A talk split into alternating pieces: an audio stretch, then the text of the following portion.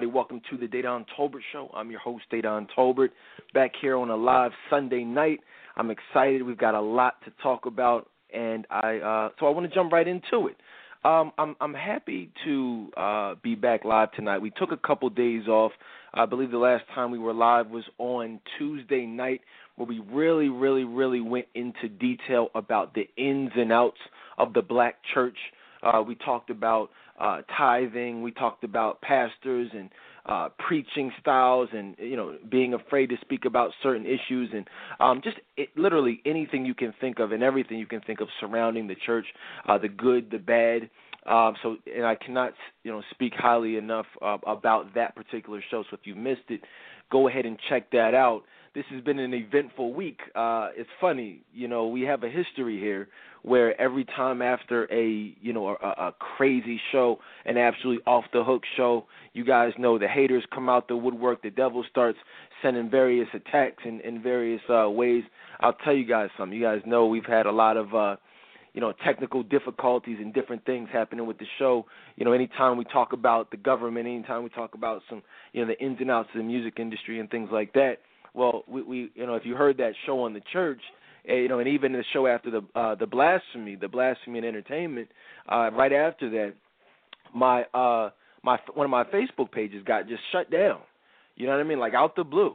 You know, and so I just wanted to touch on that. So if you guys were on the fan page, or excuse me, the show page, not my main Facebook page, but the, the you know the page that used to say Dedan Tolbert Show, um, which has been up for about you know a good two two maybe two and a half years. Literally right after that show, it got shut down, uh, just you know inexplicably, and um, you know I was able to get it back up. You know, it took me a couple of days to get it back up, but I'm just you know I like to share these things just so you guys know what's going on.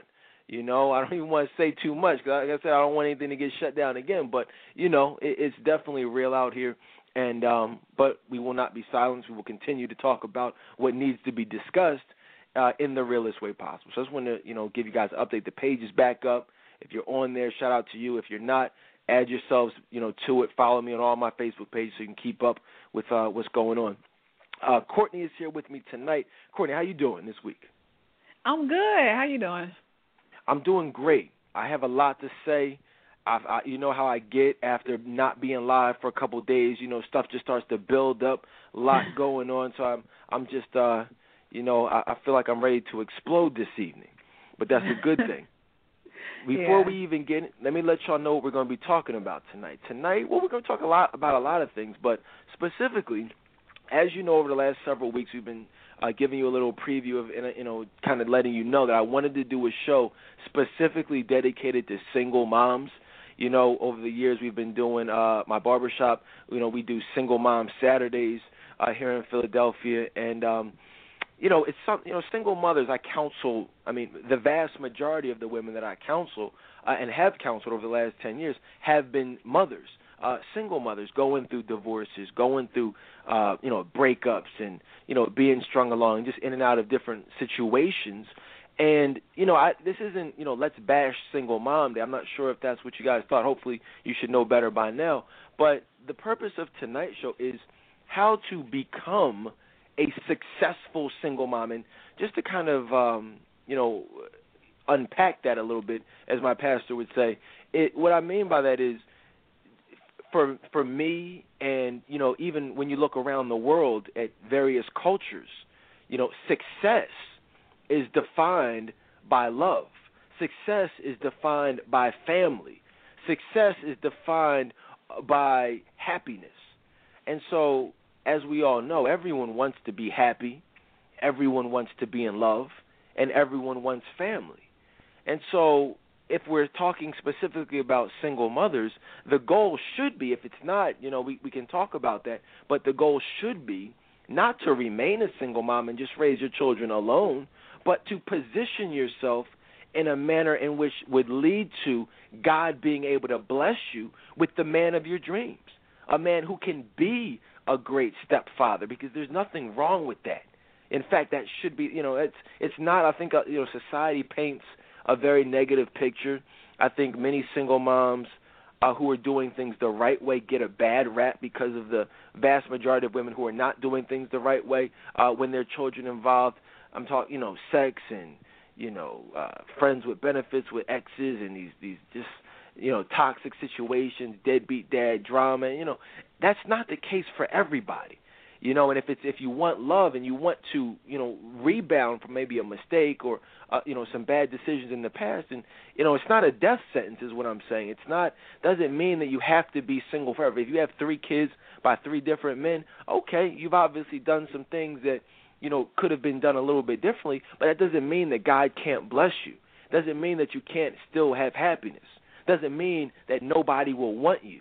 A lot of times people, the psychos, they come out the woodwork. They try to twist my words. They try to make it seem like something that's not. Well, Dedan, you said this, and Dedan, no, I never said anything contrary to the fact that Jesus Christ can bless anyone with love, at, no matter what the situation, as long as they are emotionally available to receive it. So today we're going to talk about what that looks like. We're going to talk about what needs to be done. We're going to talk about some of the specific reasons why that hasn't happened for many mothers out here, and um, and we're going to do it, and, and I'm excited about it because this is important. Now, this is a show that we've done probably a couple of years ago. If you Google the same exact title of tonight's show, you'll hear a very similar show. Well, you hear, you know, a show with that title and us discussing that topic, but we're going to approach it in a much different uh, manner. You know, obviously now two years later than we did a couple of years ago, but definitely that was a good show, and this is going to be a great part two of that show. You cool with that, Courtney? I know you're not a single mom, but you cool with tonight's no, show? No, but I'm still excited. Yeah, I'm still excited about talking about it. Absolutely, absolutely. And let me just um I came across I was just uh reflecting and I was going through some of the archives and yo, I I mean, you know, you hear me say it, but sometimes I, I very rarely go back and listen to old shows. I really don't even like the sound of my voice to be real with you. So very I can probably count on one hand how many of my own shows I've gone back and listened to. Literally no more than 5 in my in the whole history of this show. But sometimes I'll go back and just scroll through the archives and see what's in there. And yo, there are a lot of great great great shows that have been done, but specifically some great interviews you know, and I'm, you know, we're not really into the whole celebrity thing, obviously, you know, at this point, but, um, you know, I came across some old shows. One of them I just posted on my Facebook page with uh, Mark Curry. If you know anything about Mark Curry, you know that he is a former Bad Boy Records artist, uh, you know, hip hop artist, you know, under the tutelage of, of Diddy, and um, you know, he obviously separated, parted ways with him several years ago, and he wrote a book called um, uh, Dance with the Devil you know, and, and just kind of detailing his experiences in the music industry and, and specifically on Bad Boy Records. And I interviewed him right around the time when that book came out, and I really wish that I would have been where I am now spiritually and obviously just knowledge-wise about the music industry. But you know, go back and listen to that show because it's you know it's a great interview um, because he still revealed a lot of stuff without really revealing what's truly going on, which was very interesting uh, in, in retrospect. But check it out. Just saw a lot of great interviews with some big time celebrities, different. Uh, give you know, and, and one of the things about this show is um, you'll hear a lot of your you know very celebrities and entertainers that you're very familiar with, but you'll hear them hearing them on this show. I get a lot of stuff out of them. Like, you know, check out my interview with NeNe Leakes. Like, you won't hear her talk like that anywhere else uh, you know, a lot of so a lot of those types of uh, interviews. Um, Jeff, with too far too many to name, um, you know, in this moment. Courtney, you were actually around for some of the older uh, shows. Any thoughts on them? Yeah, actually, I came a little bit after, and so I didn't um, actually didn't get a chance to to listen to them. But I I really want to. I'm very interested in listening to the one with Mark Curry. Like I really, you know, I really want to listen to that because you know, it's it's just it's crazy out here. You know what's going on. So I want to just hear his his um point of view. yeah, that was interesting. I I really don't even remember you know the detail. I, I might even go back and listen to myself, but I I remember the interview being a great interview. So definitely check it out. Um, a couple things before we go any further. I don't, you know me. I'm a man of my word. I don't hide stuff. I keep it 100% real. I played for the championship yesterday. I came up a little bit short. You know what I mean? It is what it is. I appreciate the the the, the well wishes, uh, all the encouragement, the you know the feedback, just everything, all the positive energy. I, I came up a little short, but shout out to my family. They came out, my whole family, my wife, my mom, my dad, my aunt, my nephew, my daughter. They were all there, you know, cheering me on. He won the first set, I won the second set. Came down to a uh you know, a final third set to decide the championship. And he, this, you know, I told you, Courtney, Bill was good, so I was a little bit worried about him. He he got the best of me, but I'm playing in the fall season, so um, which I don't always do. So we'll see how that goes, uh, you know, this season. But I I definitely appreciate all the uh, well wishes. Um, couple things we've we've been talking a lot about in the news. Uh, with this whole war, you know, with Syria, this this impending war that we have, um, you know, Barack Obama is really, you know, pushing forward. He's, you know, you know, lobbying with Congress and really trying to get this approval to go forward. And we've been talking about it here on this show a lot. And I would just really encourage everybody to pray, you know, because um, you know this is a uh, this, this is really serious, you know. And I don't you don't even hear us really talk. I mean, too much about. I mean, well, you do, but this specifically is very serious because it's like you know, we we have a, a nation, we have a president, but just overall, we have a nation that is almost obsessed with world domination and just doing what they want to do to make you know money and, you know, and financial gain and, and territorial gain and we're really about to go to war like people are blatantly saying like if you attack Syria we're we're going to attack you. Like they're not really coming out and saying like Russia hasn't actually said it but they said that they will support Syria. They've you know they've uh North Korea has you know what I mean? Like everyone is saying what's going to happen without really saying what's going to happen. It's it's like you know bad things will happen. It will be a multiple country war, you know, if uh, you know, if we attack Syria.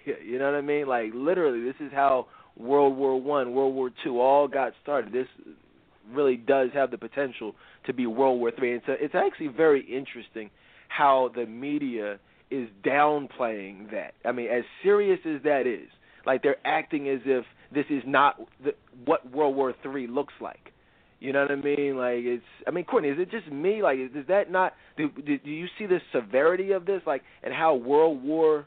This isn't just a war. This would be World War Three, literally. Yeah, it's.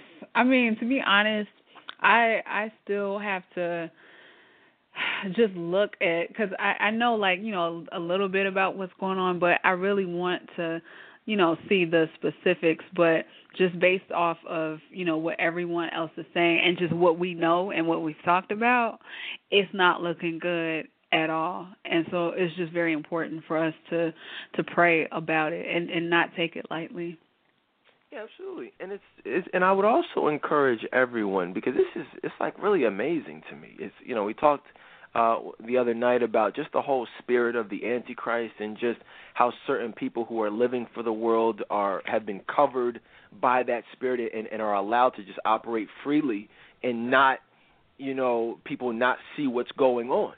You know, and Barack Obama is one of those people. It's like this situation is is actually a lot more severe, believe it or not, than the whole Iraq situation. When you look at you know Bush's lies and his and the manipulation uh, but the blatant lies that led to us attacking, talking about the weapons of mass destruction, and you know, just just blatant lies, and, and just kind of manipulating the the the system so that we could go to war, and how everybody. I mean, I don't know a black person who was in support of of that attack and said, "Oh my God, here's another war that's going to cost a billion dollars a day." I mean, it's just like, you know, most people were, were against Bush for that you know but now it's like we're faced with like the same type of thing and and you see black people you know making excuses it's a it's like one of the most ridiculous and, and, and amazing things at the same time like that that people will hate bush for doing one thing and, and sending us to war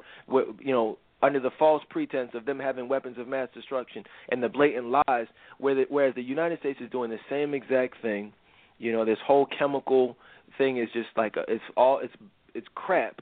It's all propaganda, you know, and there's it's you know, it's just an attempt to to start a war because if you don't know, war is big business.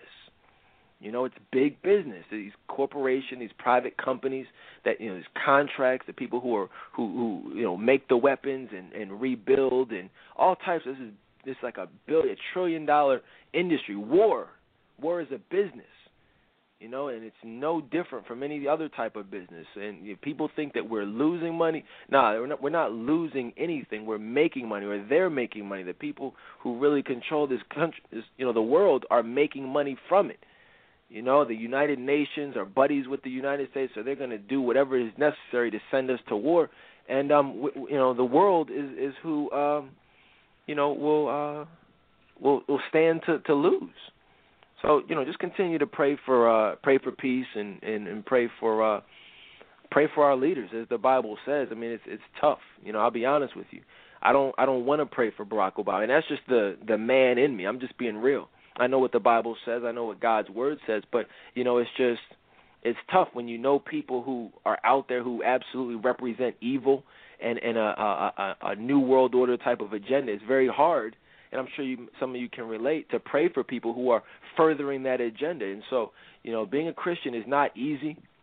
We all know what needs to be done. We know what the word says, and we'll continue to do that. Pray for me, you know what I mean, and I'll pray for you because uh, I keep it real, man. I'm not gonna sit up here in front you know, I don't like these people, and it's very tough to pray for these people. Although I know it's necessary. Courtney, is that ever tough for you to pray pray for your enemies, pray for people who you know wish and pray for your downfall? Yes, uh, and that's something I, I still you know struggle with. To be totally and completely honest, um, that that is very difficult but um it's a great quality to have though if you are able to do that you know knowing that those people are talking about you or they don't have your best interest at heart still the end of the at the end of the day to still be able to pray for them and wish them well yeah that's not one of the easiest things to do it's crazy out here I want to switch it up, man. Like I, like I said, this is you know I said it's been a challenging week, a very interesting week, but uh, you know a good week nonetheless a lot of good things happen. I'm, I'm still mad I lost that championship. That's kind of crazy, though, Courtney. I mean, this is actually the third time I've made it to the championship and lost in the championship. But definitely played a good match, and um, like I said, I'll try to get back there. But aside from that, yesterday uh, it was it's been a great week. Um, a lot of a lot of news, a lot of things in the news. Did you hear, Courtney, that George Zimmerman's wife filed for divorce? Yes, I did hear that. I did hear that. Very interesting. You know, very interesting. I mean, that whole situation is very um you know, it's just an interesting situation. I really don't have too much to say about it. You know, just if you guys weren't aware of that, she did decide to uh to leave him. I mean, you know, it's a lot of this stuff is weird. Like so much is going on in the in the world and in the in the news that is just it's just not true. You know, so much stuff is just like and I wish you guys could know like a lot of the stuff that I know. You know, it, it's it's just a lot of it is just fabricated. You know what I mean? And um so I don't even get too worked up about you know certain things. I just kind of like, oh okay, and just kind of keep it moving because I think and, and a lot of people, you know, they you could tell you can see the passion because it's like all they know is what they've been taught over the years. It's just like you know, okay, you want to know what's going on, you you watch CNN, you you turn on NBC, you you know, you read a book, you Google, you know, a certain website, and it's just like when you when you have nothing, no other sources of information outside of that, and, and you know, someone tries to tell you something different, it's just like, oh my gosh, they go crazy. But I would just really encourage everyone to just research certain things for yourself, as opposed to what the media, how the media portrays it and um, you know it'll be a very enlightening experience for you. Because I mean, once you do that, it's like everything makes perfect sense. You know that you know doing that, and then that combined with with prayer, and, and that combined with um, you know just researching, you know, and, and and just praying and asking God for discernment. You know, everything will be made uh, crystal clear. Uh, I got a chance to today. I know I'm a little bit late. Um, and like I told you, there's a lot of you know a lot of stuff we gotta you know what I mean. But we're definitely if you just join us, we're definitely gonna be talking about uh, how to become a successful single mom. You know what I mean? Definitely a um, you know, a, a great topic that we've been wanting to do for a long time.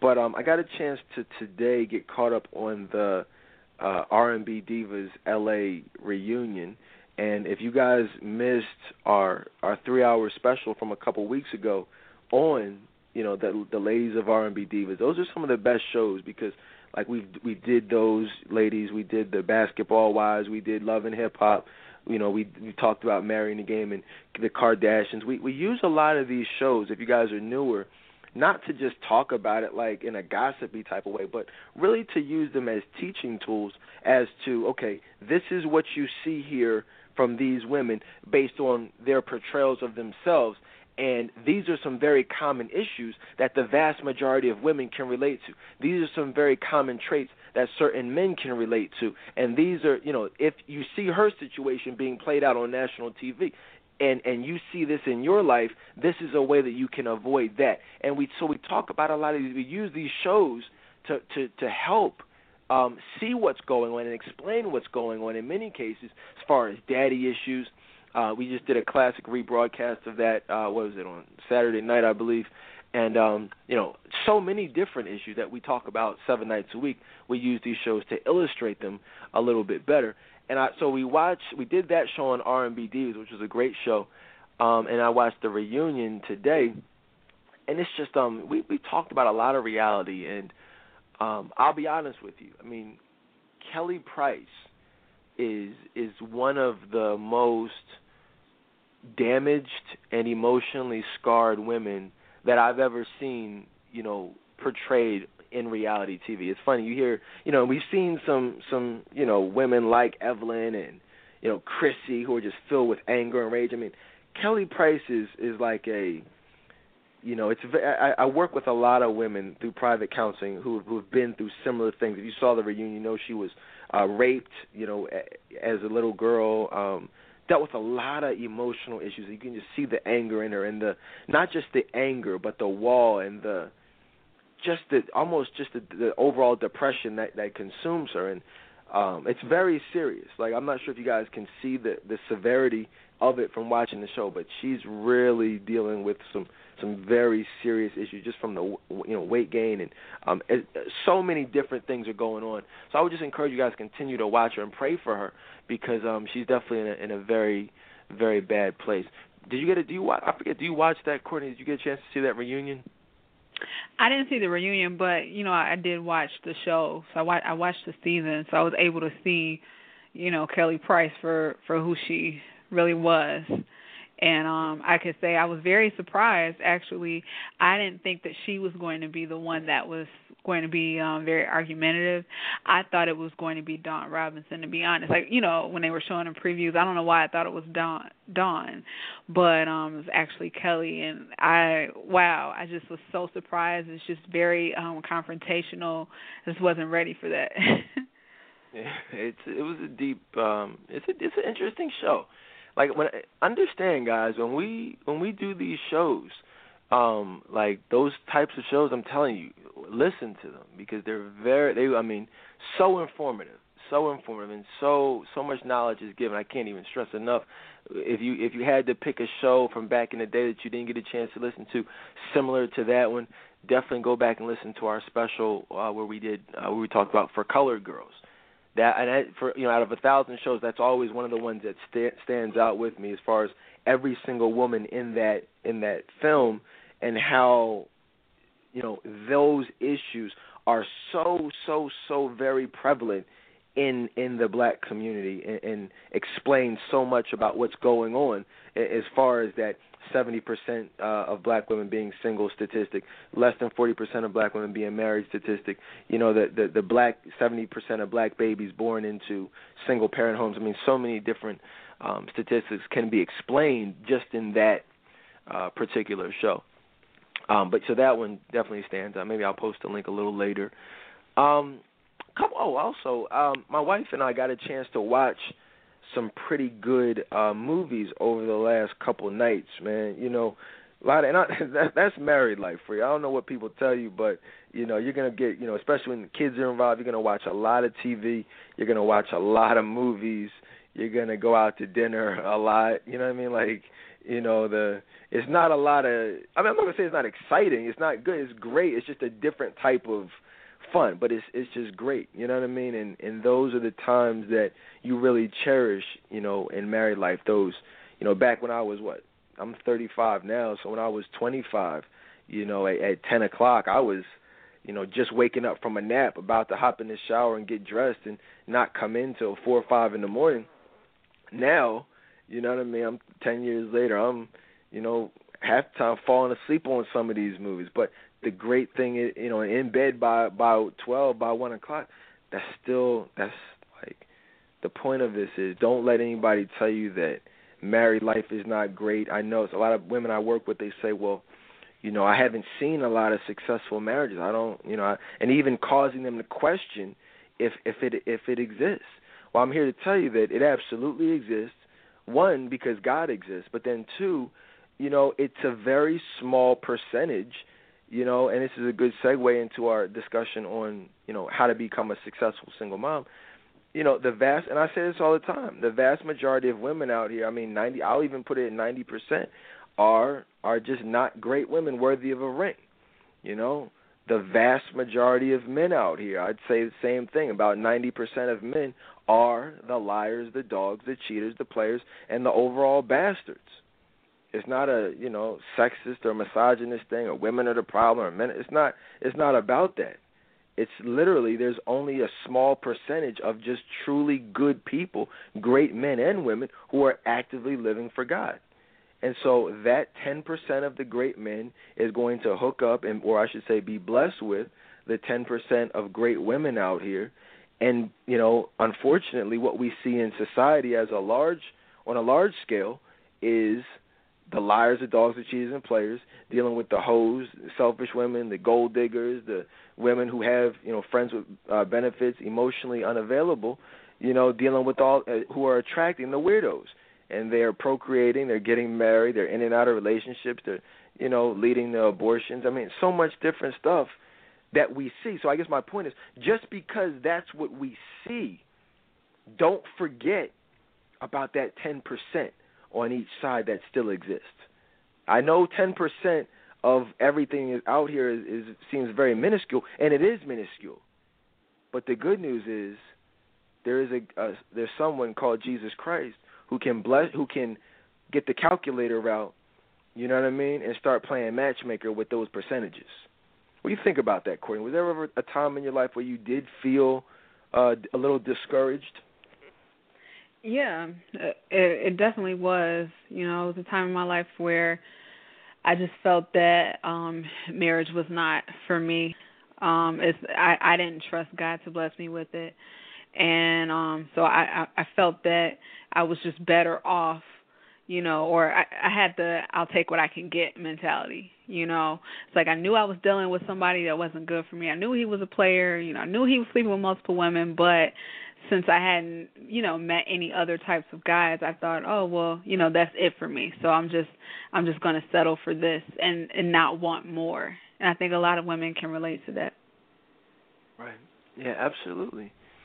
You know, and so they can relate to it, and and so I'm just telling y'all, you, you know, it's just kind of the first way, you know, and the most important way or method of becoming a successful single mom is to first and foremost admit that you both want and need love and to understand that it is possible. There's just certain things that have to be in place, and the the main thing is is faith.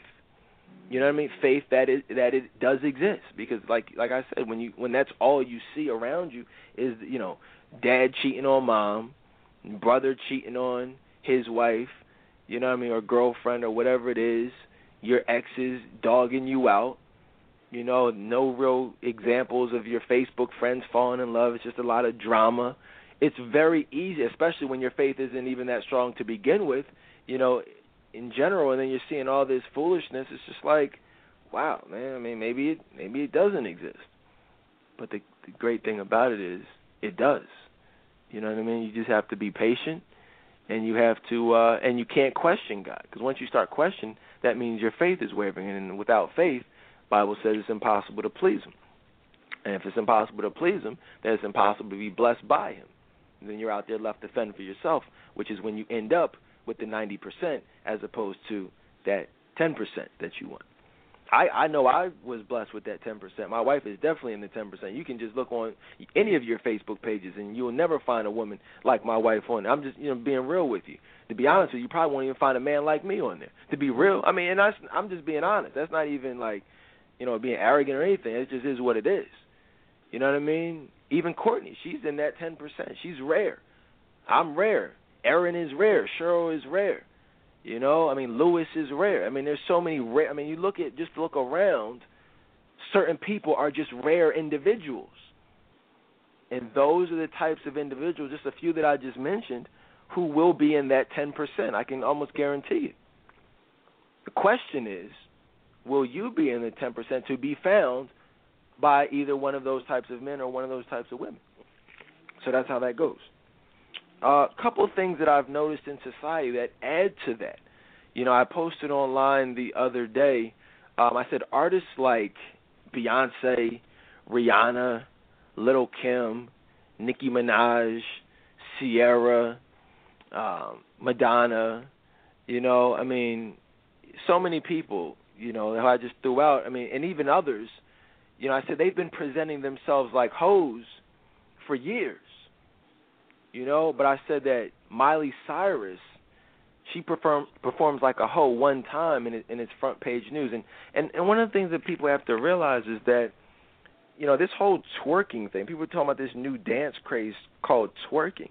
First of all, which I got to realize is, well, you guys know because you guys, you know what I mean. But a lot of people don't realize that this is not new, and not only is it not new, it's something that's been plaguing the black community for for years. I mean, it wasn't always called twerking, you know, per se, but you know, it's it's it's you know, booty popping, rump shaking. I mean, you know, whatever you want to call it. I mean, you can go back decades. It's always a different, you know, name. Popping, um, pop lock and drop. I mean, so many. I mean, even going all the way back to uh, um, what is it? The uh, Tootsie Roll. You know, um, percolating, you know what I mean? Like all types of stuff.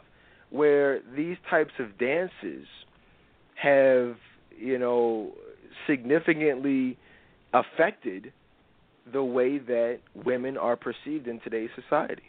And it's only gotten worse and worse and worse over the years. And it's and here we go. Here this is the thing. That those types of dance dances and ideologies, uh, mentalities, have led to sex. You know, we did a classic show a couple of weeks ago on entitled "Sex in the Black Community" and the role that sex has played in, as in where we find ourselves today as a people. I can't stress enough. Definitely listen to that show if you if you've missed it. But you know, sex is is an epidemic, and no one is treating it as such. But when you look at you know the twerking and you know, all that's going to do is make a man look at you in a sexual nature. If he, if, I mean, specifically twerking, you know, you're, you're popping your your booty, you're you're you're simulating sex. When you're doing that, all a man is going to think about is hitting it from the back. You know, and so when that happens, that forms a certain type of gotta have it mentality in the man, and so that he will chase that that that booty popping, you know, hopefully chase it all the way to the bedroom, and then when he gets it, the chase is over. And I'll, you'll see where I'm going in a couple of seconds in regards to single moms. He never wanted anything. He never. It's kind of like Obama wants to go to war, so he's going to say and do anything and everything he has to say and do to get to war. Once we get to war, all those lies go out the window. Just like these men, they see that fat booty popping in the air, twerking. He says and does everything he has to do to get it. Once he gets it, all the lies, all the promises, they all go out the window. But the only problem with that is that the booty is so big and so plump that he wants to hit it raw. He wants to slip off the condom while your face is buried in the pillow and he's pounding it. You know, he says, "Oh no, the condom popped off. No, no, no. It didn't pop off. It didn't break. It didn't slip off. He took it off because he wanted to hit it raw. He wanted to feel everything. right? I mean, that's what happens, right, ladies? You you know you you you finish, you you you you reach down there and you say, "Whoa, what happened?" Oh no, I don't know what happened. It just, oh my goodness, what what the heck? Where'd it go? Acting all stupid. No, no, he knows where it went. Somebody says, well, wait a minute, why would he do that? Well, most likely because he knows that you're not a hoe. He feels or hopes that you're not a hoe. In many cases, has confidence that you're not a hoe and isn't sleeping around. And in many cases, he's right. That's why it's not a matter of HIV or her- herpes. It's just a matter of he bust all up inside you, and now you're pregnant. You know, you're not a bad woman, but you just got caught with the okey doke.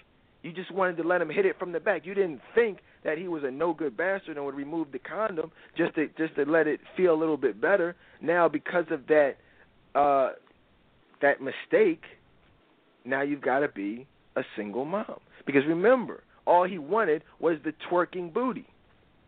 Right? That's it. He never wanted a relationship. He never wanted you for you. He just wanted that ass that you wanted to show off to Facebook, that you wanted to show on Instagram.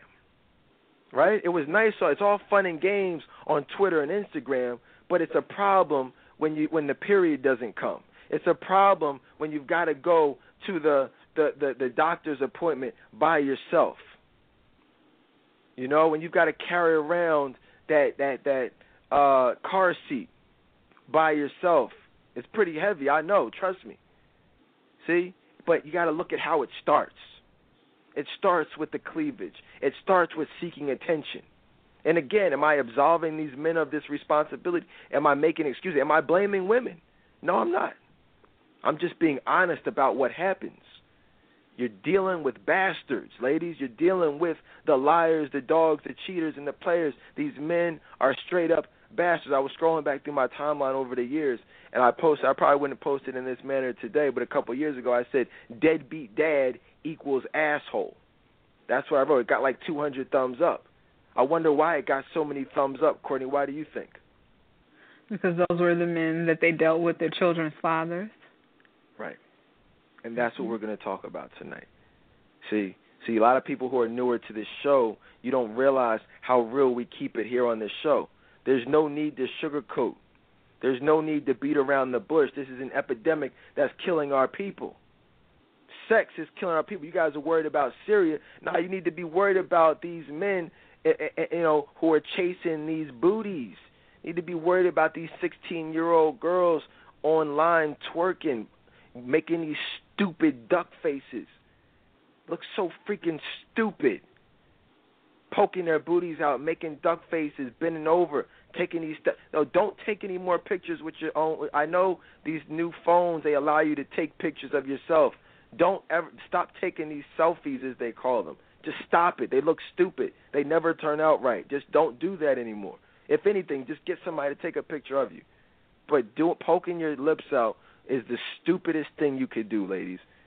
I'm just saying, it's this, it's the it's the worst possible thing you could do with your face and it will only cause a man to view you in a sexual manner, which will lead to understand. You got to look at the the chronology of it.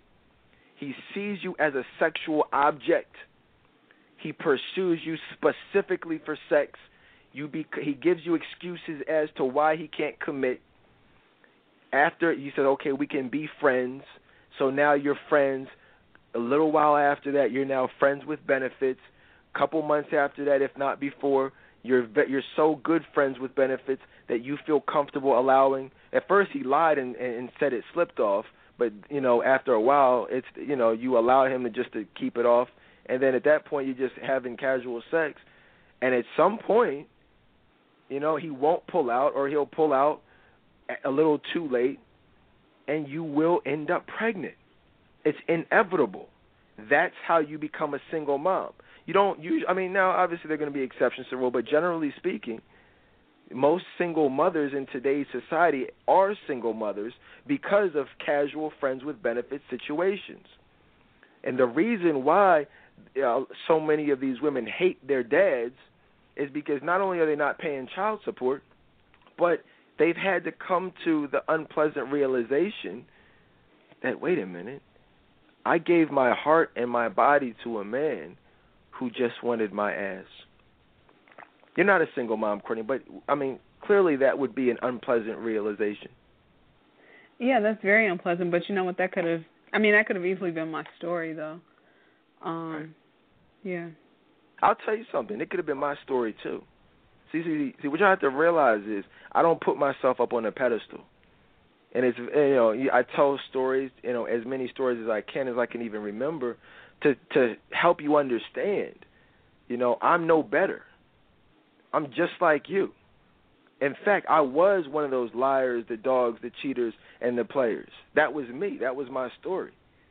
You understand that? That's why, you know, as a counselor now, I'm able to change the lives of so many women. There's no, I don't look. Go through your yellow pages. And this isn't an advertisement, but I'm this is a real. This is just being real. Go through your yellow pages.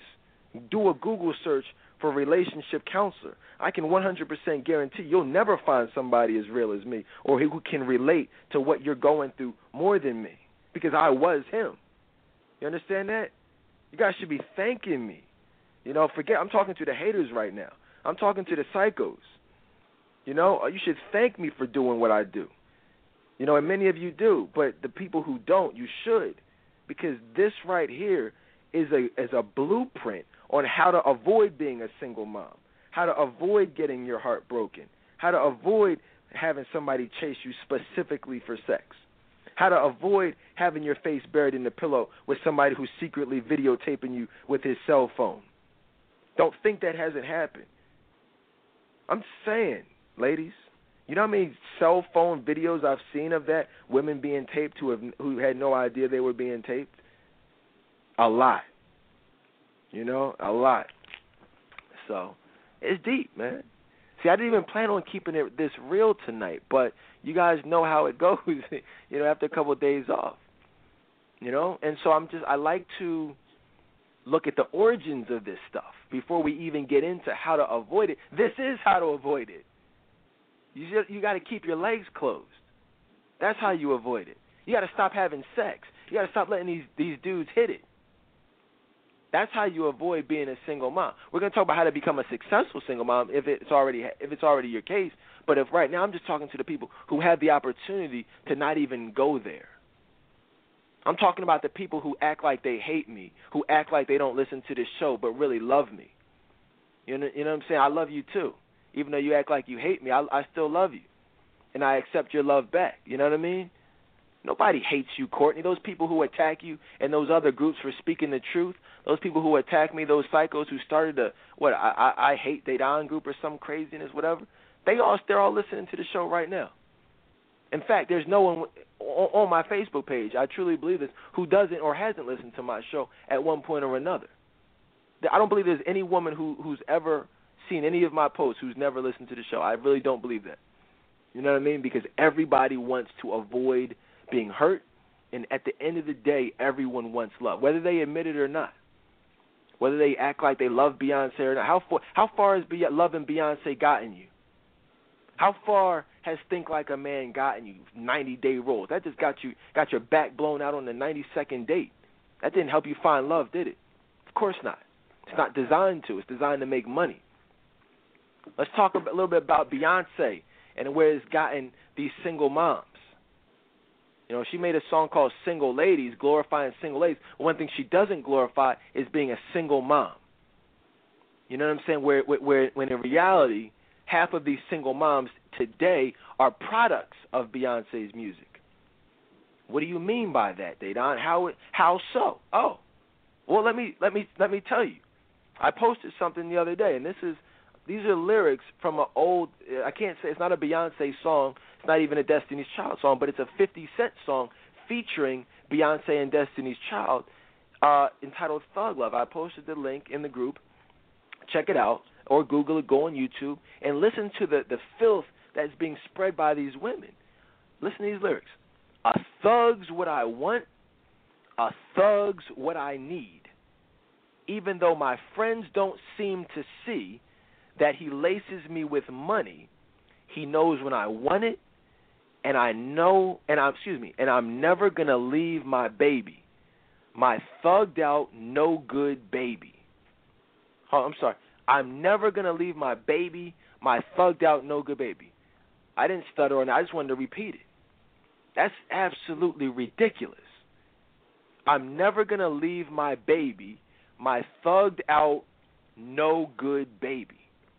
And as we talk about single moms, this is what's going on. As we talk about casual friends with benefit situations, this is what we're seeing. This song, guys, came out about 10 years ago, maybe a little bit more than that, when, when 50 Cent had literally just come out, uh, right before he got shot.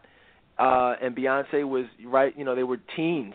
Ironically, Beyonce was a, like a teenager when she was singing the, these lyrics. You know, Beyonce is now 30, 31 or whatever.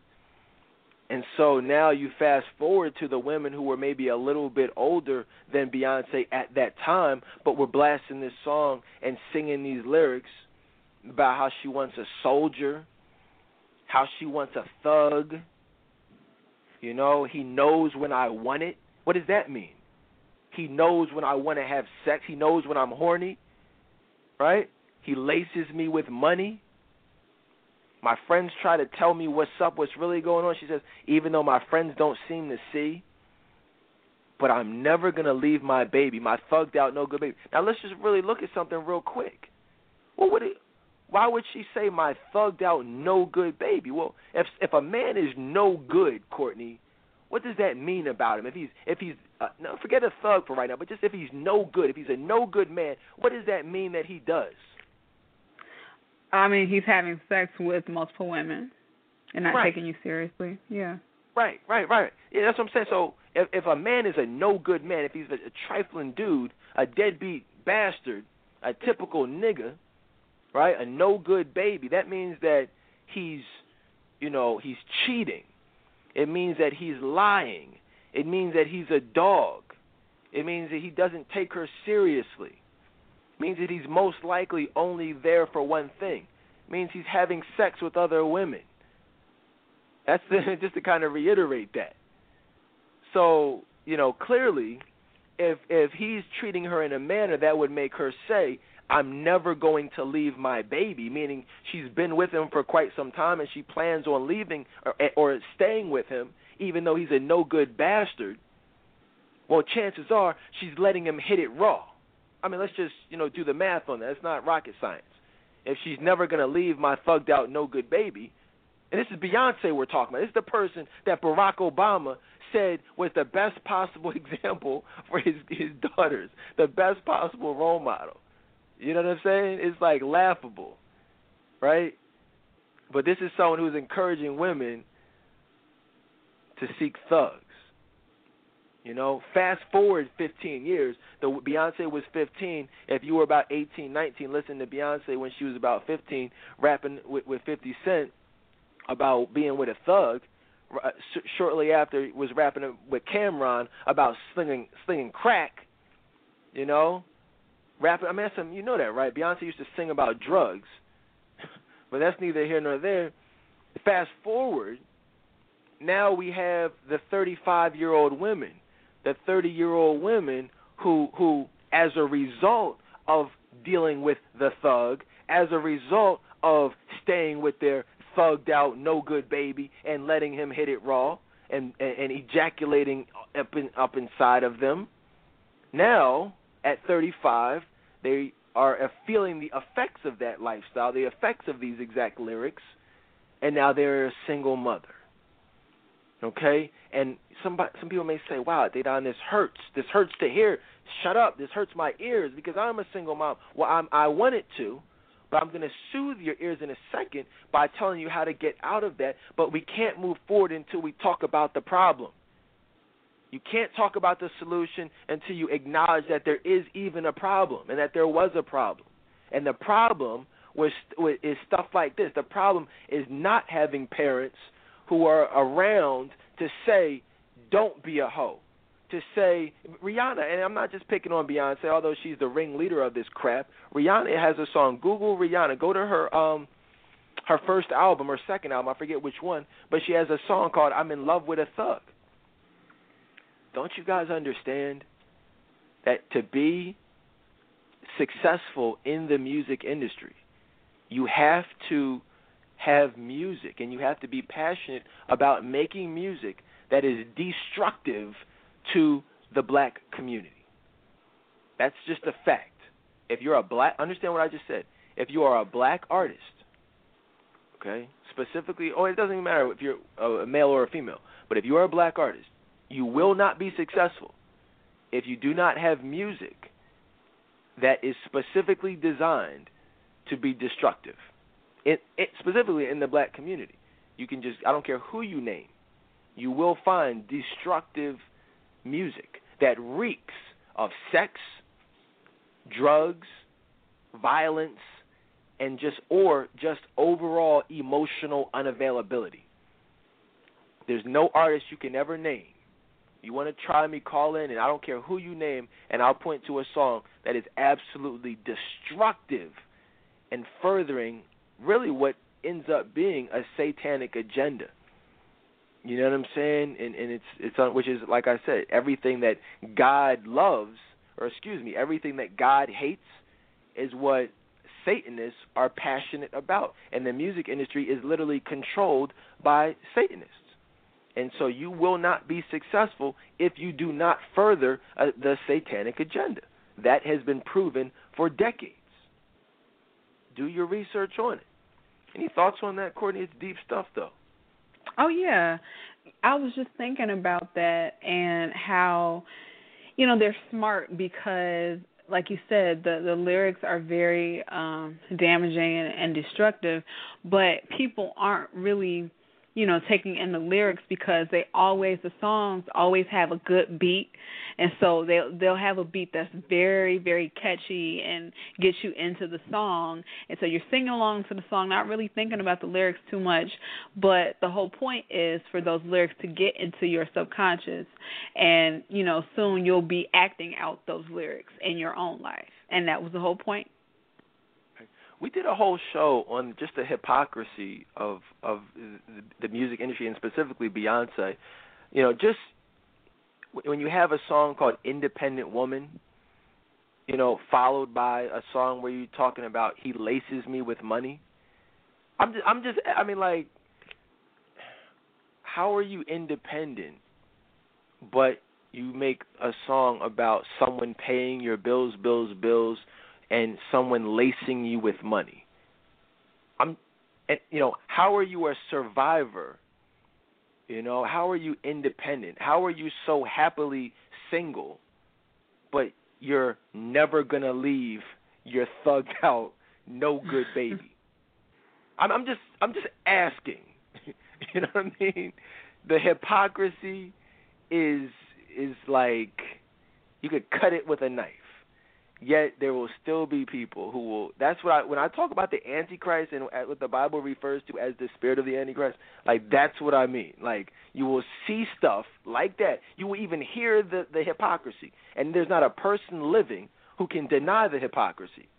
Not a person on the face of the earth. Yet millions of fans you know Beyonce fans and just fans of of this these negative individuals will still make excuses for them you know, people will see George Bush and hate him, but see Barack Obama doing the same exact thing eight years later, but support it. It's it's like amazing. It's the hypocrisy is unreal, and you know it is what it is. It's, it's unfortunate, but definitely, and I and like I said, I don't make this stuff up. Like you can all these songs. Like I said, the song is called Thug Love, you know, by Fifty Cent featuring Beyonce and Destiny's Child. Uh, the other one I was talking about with Cam'ron, where she's singing about uh, crack, you know, drug dealing, crime. The life of crime is um, um, I don't know, I forget the name of. Just Google Cam'ron featuring Beyonce. It'll come right up for you, and just listen to this stuff. Just go any of her, her freaking songs and actually listen to the lyrics. You know, just have a brain and actually do some research. You know, and that's not to the supporters of, of this show. That's to the mindless zombies who just follow people blindly. That's how, for the people who are the psychos who updated their statuses wishing Beyonce a happy birthday. I mean, like who does that? You know what I mean? So, did you do that, Courtney? Did you wish Beyonce a happy birthday the other day? Very funny. I didn't even know it was her birthday, and I didn't care. But I did hear that people um were thanking God for Beyonce on the radio or something like that. That's crazy. Crazy. so so understand this is just a, a, a you know in a nutshell explaining just a little bit about single moms. And I, I didn't get a chance to finish that story because, I, like I said, I was in the I kind of went off on a tangent, but I was beginning to say that I'm no different. You know, I, when I talk about these men seeing fat butts and and and chasing them, and I don't mean like literally, you know, chasing or really even figuratively chasing. I just mean seeing a nice booty and going after and doing what's needed to get it. See, I, you know, I've done that. You know, I mean, has Dedan Tolbert had friends with benefits? You know, absolutely. Have I had unprotected sex with women who I had no intention of, of ever being with? Oh, yeah, I have. You understand it? I'm, you know, it is what it is, and I thank God every day that that those that foolishness of myself did not result in me being a father, did not result in someone becoming a single mother with my child. I thank God every day for that. Because and and to and see see I don't want to lie. I don't want to act like this stuff doesn't exist because I'm man enough to admit that that is a nightmare. And it would have been a nightmare. In fact, I can't think of anything worse than that and that's I know for a fact. When I'm talking about having a baby with someone I had, I only wanted to have sex with because they had a nice body, because of that cat suit that they had, on, because of those tights, because of the G-string that so many of you women show off purposely, the the cleavage that makes men say, "Damn, I just want to hit that," you know. But the the what you don't know, you hear the compliments, you see the the, the game, but what you don't see is the thoughts of, "Damn, I hope this chick ain't pregnant." I sure hope this condom doesn't bust. Yeah, I'm gonna t- I'm gonna go ahead and pull this condom off, but I sure hope that she doesn't get pregnant. But I'm still gonna do it because that ass is fat. That's the the realness. That's what's really going on. That's what's really going on. It's like, damn, I really don't want to be seen out in public with this chick. I sure hope nobody recognizes me leaving her place, but I'm gonna hit that tonight. I'm gonna tell her that we're gonna have a future together, but really, once I get that ass, I'm out and and actually have no plans on calling her again. See, that's what so many of y'all don't realize is going on, but you still have sex with them anyway. See, that's the problem. You got to stop falling for the okey doke. You got to realize when a man really wants you, he's not going to be trying to have sex with you. That's what y'all don't seem to get. See, sex doesn't get a man, it's, but it's a great way to help you lose a man. You know that, right, ladies? A lot of y'all have been taught this stupid stuff. Y'all think that to have a man or to make a man want you, you've got to put it on him sexually. No, to make a man want you, you've got to not put it on him sexually. So you got to change the whole game if you want success. But some of y'all at 35, at 37, at 42, you already know that, don't you? Right? For the this is what I'm saying right now. This is for the 25 year olds who don't know that. This is for the 28 year olds who are about to find out the hard way. You know, see, Courtney, you got lucky some of you all out there, you got lucky that your hoish ways did not end up in single motherhood. Some of you no good bastards out there, you men, you got lucky that your stupid ways didn't end up with you having somebody file a case on you down at City Hall for child support. See, see it's not about the women. It's not Let's Bash Women Day because some of these men are bastards. See, deadbeat dads are bastards. Men who chase ass are bastards. They're idiots. It's a it's it's a game you can't win. The men are chasing the booty. The women are, uh, you know, they're trying to get it. They're trying to they're trying to give it up. It's there's that's a win, a lose lose situation. Everybody loses. Because fellas, you know that even the big I'm gonna be. I'm gonna, I hate to say this. I'm. I'm. A, but this is a very true statement, and there's not a man on the planet who will disagree me disagree with me when I say this no matter how beautiful the woman, no matter how big the butt is, no matter how flat the stomach, how perky the breast, the most beautiful woman is ugly 10 seconds after ejaculation. I dare a man to call in and disagree with me on that. You know, don't don't lie, fellas. Call in if you if you think I'm lying. You know, that's because every man knows that's true. The moment you bust, you ejaculate. You know what I'm saying? That you are disgusted. And ladies, if you didn't know that, you need to know that. Because I'm not lying to you. I'm talking about women who we will consider dimes. You pick the most beautiful woman you can think of. She becomes ugly 10 seconds after. The only time she doesn't become ugly, the only time he doesn't want to leave, the only time nothing changes is when, and I'm going to be honest with you, is when that's that man's wife, or if we're talking fornication, obviously it's wrong, but I'm not going to lie and say that's not the case if he has significant feelings for her. Because that can happen, and a lot of men, a lot of premarital sex, a lot of fornication can morph into love. Absolutely. The chances of that happening, though, are very, and I mean almost minuscule, you know, very slim to none. Is it impossible? No. But it's very slim. Why? Because you don't know when those feelings are genuine. So a lot of you end up getting played, and a lot of you end up being viewed as ugly because after giving up, thinking that he has feelings for you. Why? Just because he told you. If I had five dollars for every time somebody says, "Well, well, no, Dedan, he told me," like, well, he told you what? George Bush told you that Iraq had weapons of mass destruction. You see how that turned out? It turned out to be a lie, didn't it? Same lie that Obama's telling people about Syria using chemical warfare. You know, it's all lies. All lies to get to a certain pur- purpose. You know, a certain destination. You know, oh no, I I, I want to be with you. No, we're we're together. No, you're not together.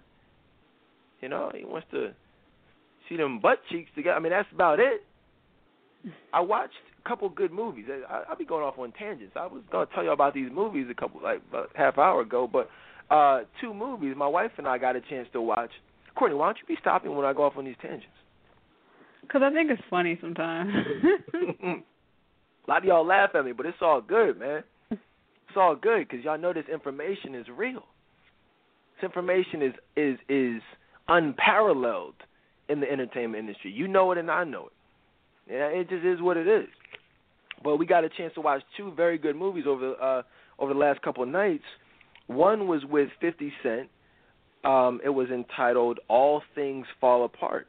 And I saw it on Netflix. You know, I scrolled by it. I, you know, I was like, oh, 50 Cent. But actually, funny thing is, 50 Cent actually makes some very good movies. You guys are looking for a movie to watch, and you haven't really, you know, you, you don't really know what direction. You see 50 Cent's name. I'm just being honest. He's actually made some very good movies.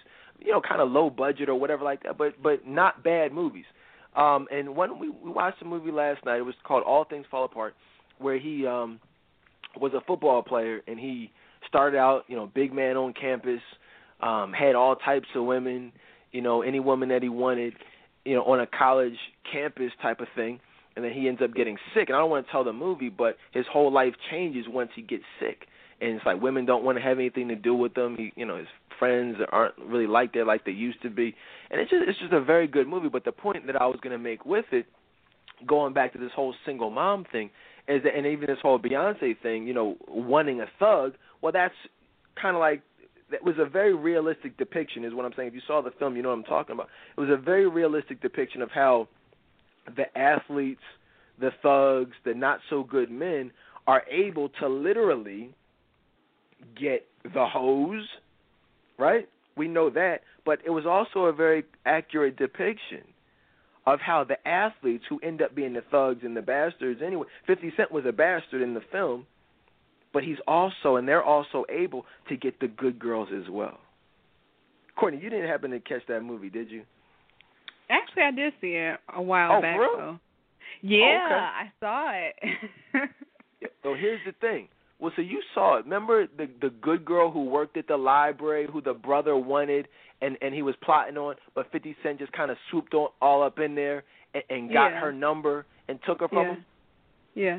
That's the that that's the craziest thing because even the quote unquote good girl, the quote unquote respectable woman, still let him hit on the first night. He saw her walking through campus. He's like, "Oh, do you mind if I walk you back to your dorm, or whatever?" And, and, and he walks her home. Next thing you know, he's he's smashing it. Why? Just because he's 50 Cent. Just because he's the star football player. That's how easy it is. That's the quote unquote good girl. But in the very first scene, there's a, a, a scene at the party. It's like a house party, and one of the reasons I liked it so much because that was me back in the day. You know, see, the reality is, and just to be honest with y'all, on a Sunday, I I did that stuff. I had the hose. I could walk up to any chick and be like, "Yo, what's up?" Whisper a little something. They're coming back to the back to the frat house. They're coming back to the dorm room, whatever it was. The hose, the the, the fast chicks, or the sorority woman, or the librarian, or the quote unquote church girl. We just did a rebroadcast last night about the church girls who who uh classic barbershop talk from several months ago where we talked about how some of the biggest freaks end up being the the the, the women who claim to be all about God. And so I just I, I I encourage you all to watch that film because it's a it's not it's it's very rare that Hollywood makes movies like that that accurately depict just how easy it is from both perspectives to get women in today's society in a sexual uh, uh, manner. It's very easy. Any man will tell you it's very easy, literally.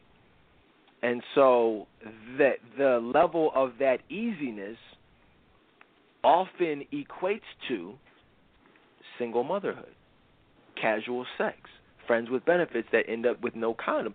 That's how you know it usually goes down. Now, you know, am I saying that you know some women don't get married and you know and and have husbands who run out on them or it just doesn't work out and they go their separate ways and they end up being single moms. I mean, yeah, that happens.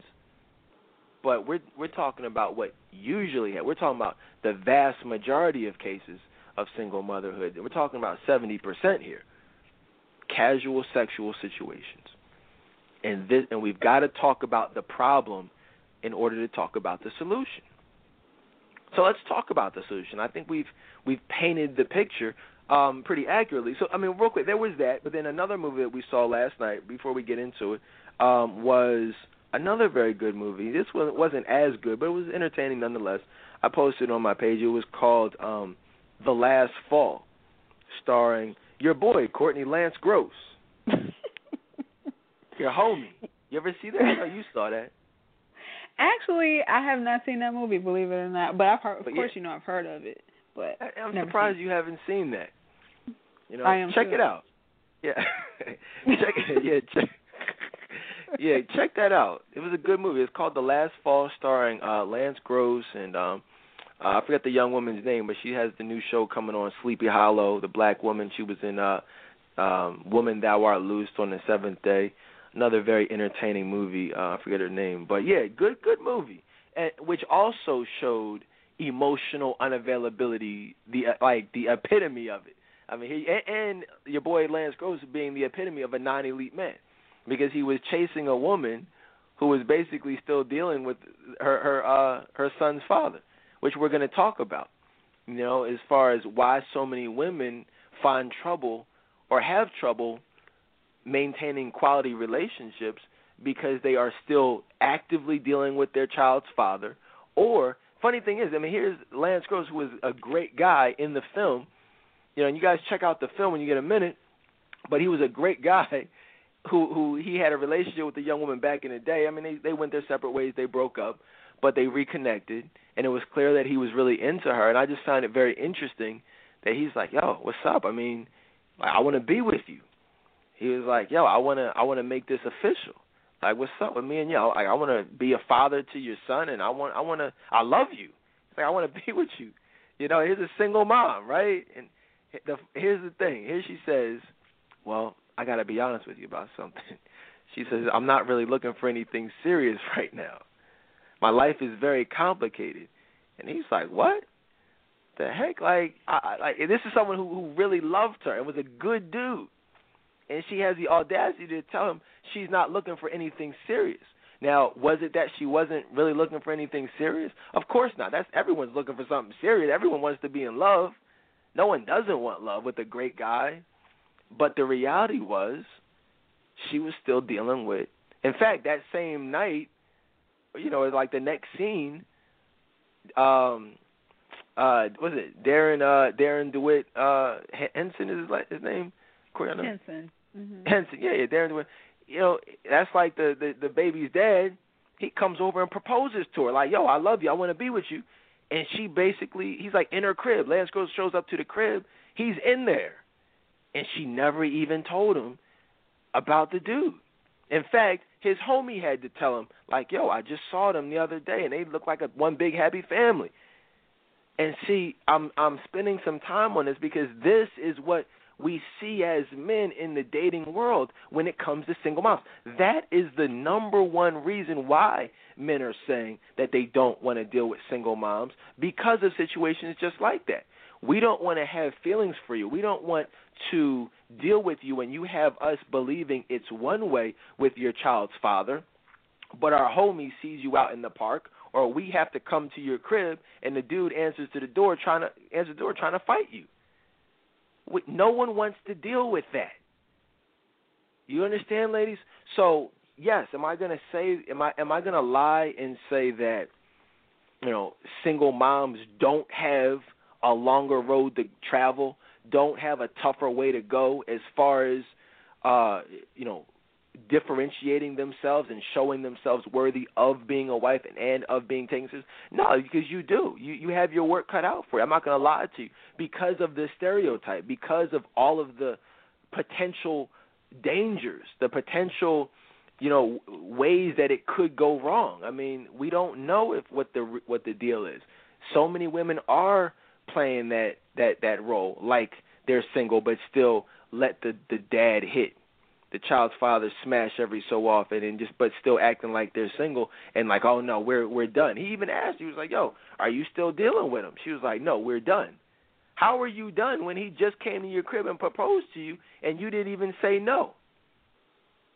He came to the crib he, you know it's like will I love you. Will you marry me? She's looking like a deer caught in the headlights she didn't say no we're done.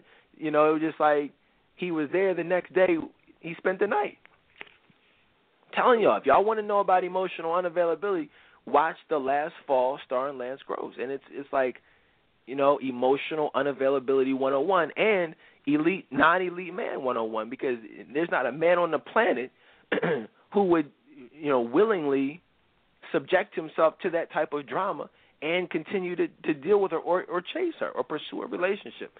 It just wouldn't happen. Surprised Tyler Perry didn't make that movie you know, or Steve Harvey or somebody. Like these guys make make freaking fairy tales. You know, get these heartthrobs to make you know, you know, illustrate what what they want you to think the dating world is like, and it's like the opposite of that. Ain't nobody dealing with that crap. But then again, you guys already know that, don't you? Right? That's what we've got to talk about tonight. Well, how, what do you do? We know what not to do hopefully after listening to us for an hour and 15 minutes, you know what not to do. But let's talk about what you can do to become a successful single mom. And again, what I mean by successful is by no longer being a single mom. We did a, a classic show a couple months ago on blended families. Very good show if you missed it. You know, just what that looks like you know, blended families, dad having a couple kids from previous relationships, mom having a son or a daughter or whatever, and you guys all coming together and being one big happy blended family. There's nothing wrong with that. In fact, that's called success. That's the, that's what you're supposed. I mean, it's not what you're supposed to do. Ideally, I mean, you wouldn't be fornicating or whatever. You know, ideally, but if it happens, it's not a death sentence. There are just certain things that you have to do in order to get to that place of happiness. Uh, Nakia, my friend Nakia, who's in the group, is a great example of a blended family. You know, she brought some kids to the the, the marriage. Uh, you know, her husband brought some kids to the marriage. Now they're raising, uh, I think, four or five kids together. Nothing wrong with that. You know what I'm saying? It is what it is. Woman of God, man of God, one big happy family. But there, but at the same time, do I know Nakia? Absolutely. It, you know, at the time, is she emotionally available? Was she emotionally available to be blessed with with a great guy? Absolutely. Does she have a great personality? Does she respect her body? Absolutely. Is she a hoe? Was she a hoe? No. You know what I'm saying? You, you, there's certain, you know, was she twerking? Is she on Instagram? Is she on uh, Facebook and all that, posting uh, duck face photos? Breasts out. No, she's a woman of God who respects her body. So it's not, you know, a coincidence that she is now a or like a successful single mom. I mean, you know what I mean? That's she achieved that level of success, and she doesn't. You know, it's my friend, so I know she doesn't mind me using her as an example to be a blessing to others. But that's what it looks like. Has she did she make mistakes early on in life? You know, yeah. But who hasn't? You know, it's all about how you rebound from those mistakes. if you guys don't know who I'm talking about, you know, add yourselves to the Friends of the Dedan Tolbert Show group and uh, see what's going on. And a lot of good information, good conversations and discussions. Um, the first thing that you guys want to do, okay? The first thing, how do you become a successful single mom? The very first thing that you want to do, obviously, you, I mean, we're just going to say you got to have a relationship with God, but that's that you know that. You know what I mean? That's not even that should be a given. But one of the first things you have to do is let go of past hurt, pain, and resentment and actively forgive. I'm talking about forgive whoever it is that hurt you. What am I talking about? Well, you know, like I said earlier, some of you have given your bodies, you've given your hearts to men. You know, you've been in bad situations. If maybe you have a fa- a, a deadbeat dad, or may- maybe you don't even have a deadbeat dad, but maybe you just have your child's father who hurt you, and you hate that bastard you know, it's like just the thought of his name causes you to roll your eyes or or or get all red in the face or you know, heart speed up. You just you get pissed off. Well, you're emotionally unavailable. You've got to deal with that hurt. You got to let that pain go because whatever percentage of your heart is causing you to get mad when his name is mentioned or when he's, you know, uh, in, uh, you know, when he's around, well then that, you know, that percentage is taking away from the 100% of your heart that's going to be necessary for you to give to your future husband. Now, what man do you know wants to settle for only 75% of your heart or 50% of your heart?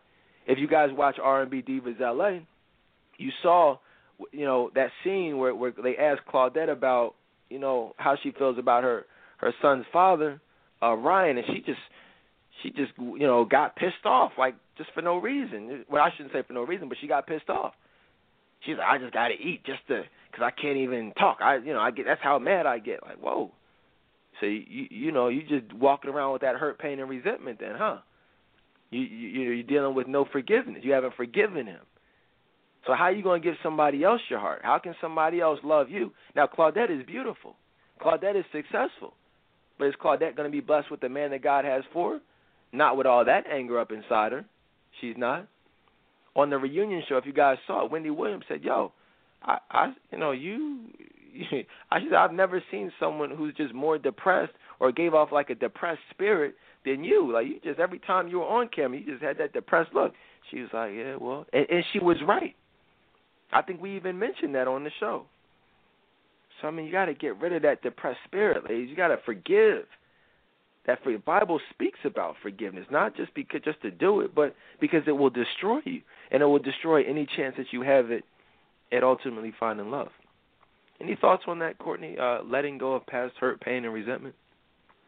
Yeah, I mean, I think that's I think that's something that is very important. Not even just for you know single moms, just you know women. Period, men too, but specifically women.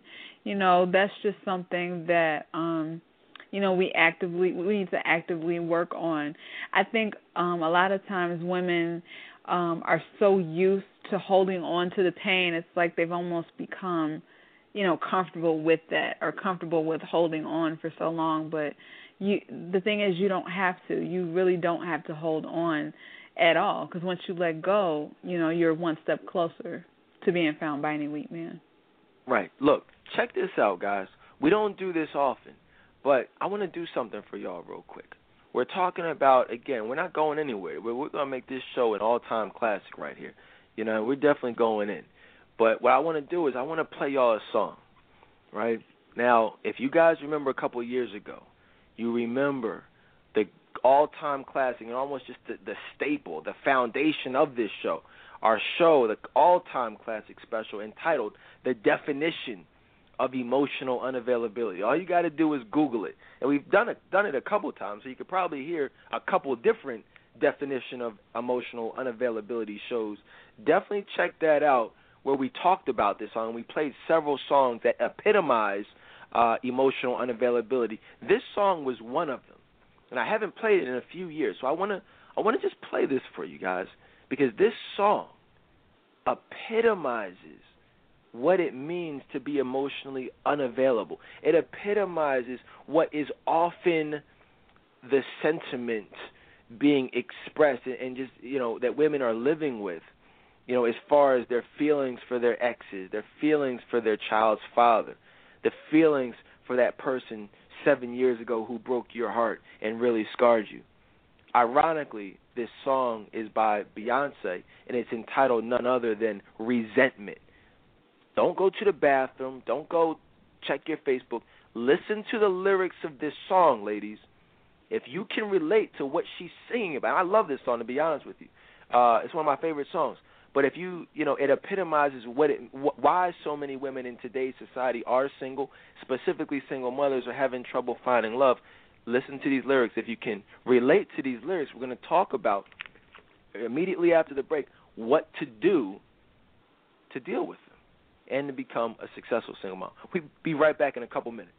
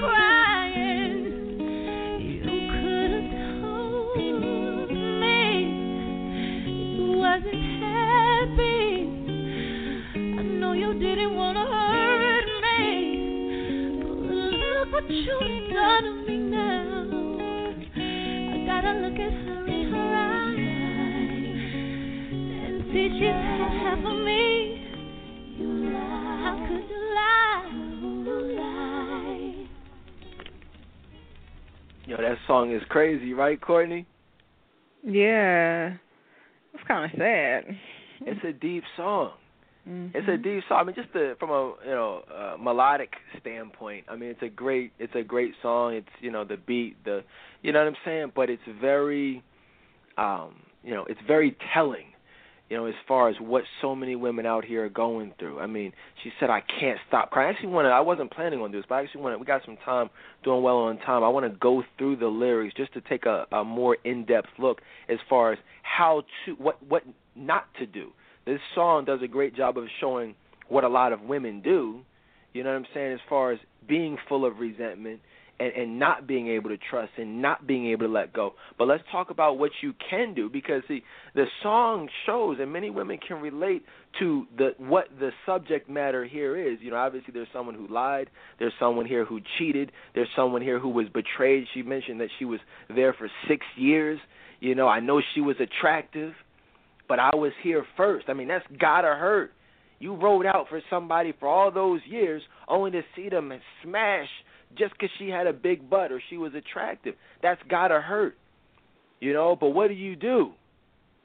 Do you cry yourself to sleep every night? Do you hold on to the resentment, or do you give it to Jesus Christ? You know, do you eh, do you actually pray for him and do you forgive him and you forgive yourself for doing what you did? So many women I work with every single day, they tell me, I say, well, Dedan, I'm just so mad at myself. Obviously, I'm mad at him, but I just, I'm just, I feel so stupid. No, you don't have to feel stupid. I mean, I feel stupid for you know a lot of things that I've done in my life, but that that feeling comes and it goes. I don't dwell on it. I feel stupid thinking about things I should have done yesterday in the championship of the match, things I could have done and should have done to win. But I mean, it is what it is. It's over. I'm not to sit there and oh my gosh, or you know, it is you know. It doesn't matter. You know, yes, he lied to you. Yes, he cheated on you. Are you mad or are you thanking God for the fact that he's now out of your life? Because if he hadn't lied, if he hadn't cheated, then guess what? You'd still be with him. You'd still be having sex with him. Only difference is you might have HIV because he's out there smashing other chicks raw. So it's actually not a bad thing. It's actually a blessing that he cheated. It's actually a blessing that he lied. So you don't have to be full of resentment. You actually should be full of praise and thanks. Like, wow, thank you for showing me that this was not what it was, what I thought it was. Was that ever challenging for you to do as far as looking at a bad situation as being bad to switching up to looking at it as being a blessing? Yeah, because I would, you know, think that um you know, it, it was something wrong with me or um that man was the best that I could ever do. And so I found myself feeling like, you know, that that was my loss. You know what I mean? And just feeling just depressed and you know, crying every day. And so but I had to realize the same thing you just said, like it really it, it was a blessing and most importantly it could have been much worse. It could have been much much worse. And and god knows the best for us. So you know he's he's going to show you what's up just because he he loves you that much. Right. Here's the thing. You know it's like if you have a a beat up car no here's a better analogy i mean that's a good i mean i'll use both of them if you have a beat up car and you have a million dollars in the bank right? You have money in the bank, but your old beat up car gives out on you. You're not to be pissed off that your old beat up car that you wanted to get rid of for the longest anyway is is now no longer working. Why are you not to be beat up? It's that it's because you have a million dollars in the bank. You can actually go buy a new car. You can actually go buy a car that you actually want. So there's no reason to be mad that that old car gave out on. You're not going to be sit up there and wallow in misery because your car gave out. Only problem is you just haven't checked your bank statement lately. You haven't logged in to your online banking to check the fact that you have the million dollars in there. See, some of y'all don't realize that you have a Lord and Savior who can forgive you and and can remove anybody from your life and, and can bless you with the best thing ever. But you just don't know it. And so that's the key. You know what I'm saying? We'll save the other analogy for a little later. Here's look. Let's go back to these lyrics real quick. Cause this is there's so much here, and we did this, but it was several years ago, and I, you know, I just really want to go through them because this is so important in regards to our topic tonight. The first line of the song says, "I wish I could believe you, then I'll be all right." Well, that's I mean that it may seem insignificant, but that that line actually you know, says a lot right there. She's saying, I wish I could believe you, then I'll be all right. Well, this is a cheater who is lying to you about what he does with other women. So what she's saying here is that she knows he's a liar, she knows he's a cheater, but the reality is she wants to believe his lies. And that's where you see a lot of these confrontations coming from. Because when you're really fed up, you know, when you're really ready to leave and you're really ready to kick somebody to the curb, you don't confront them. You just pack your bags and you leave. You just tell them it's over and that's that. But the confrontations and the arguments come because you're willing, you want him to give you a reason to stay. Because when you want to leave, you just go. There's nothing to talk about. But that's why that's why so many of these these you know the wild and out happens. It's like you you want to give them hell, but at the end of the day, you want to take them back. That's why she says, because she's hurting, she's crying. She says, if I could believe you, then I would be okay. Meaning that would stop the pain and that would cause, that would stop the hurt. And it would also lead to HIV or lead to, you know, being a single mom. You can take your choice. Either you want to cry for a little while, you want to be mad for a little while and then get over it, or you can stay and prolong the misery. Those are really the only two choices. But this is what she's saying. She's I wish I could believe you, but then I would be all right. But now everything you told me really don't apply to the way that I feel inside. Loving you was easy once upon a time. Now this is this is very interesting here. This is a very interesting line here. She says that loving you was easy once upon a time. Well, chances are he was always a bastard it was only easy to love him, and it's really not love in the biblical sense of the word, which we'll talk about in, one of our very next live shows coming up, where we'll get into the definition of love, the true definition of love. But she says loving you was easy once upon a time. Why? Because his lies were still a secret. The cheating hadn't manifested itself yet. You know, you were living a lie. You didn't know. So that's why it was easy. It only became hard because now you're having sex with someone – now you're laid up with someone who you know is having sex with other women, who you know is cheating. Yeah, that's going to be hard. But yeah, sure, it's easy when you're living when you don't know. Right, Courtney? Yeah. Ignorance is bliss. Right. There you go. That's it. That's it. That's exactly it. Ignorance is bliss. It's happy. It's easy. It's paradise. You know? But it's but it's it's not reality. She says, But now my suspicions of you have multiplied, and it's all because you've lied. Now, notice she doesn't say that because i am suspicious of you and I know that you lied, I'm going to leave. You know, see, that, that should be the end of it there. Right? But it's not. She says, I only give you a hard time. Well, what does that mean? What, what, is, what is she talking about there? Well, you guys know how it goes. You know, because after a lot of you get cheated on, right, you stick around and you say, "Oh, he apologizes," and they say, "Okay, I forgive you," but the reality is you really don't forgive him. In fact, you begin to nag him, and you begin to bring up and continue to bring up the original lie and, and whatever he did. You nag him. She says here, you know, I only give you a hard time because I can't go on pretend like, you know, I can't go on pretend to uh, pretend like I I haven't tried to forget this. So she acts like she forgets it. She acts like she forgives, but she really hasn't. That's why she continues to give him hell. You know, but I'm too full of resentment. I just can't seem to get over the way that you hurt me. Well, let's you know, let's talk about that. Well, why is that? Why is it that you can't get over the way that he hurt you? The re- the reason for that is because you haven't you don't really want to get over it. Sometimes anger and hurt and pain consumes us to the point where it it becomes a part of you. And letting go of it would mean letting go of a part of, of yourself. So forgiveness it will actually depress you. It will. That's why you see so many people well into their 30s and 40s, both men and women, who are just angry. Ever met somebody who's just angry all the time? Was because they're walking around with hurt, pain, and resentment.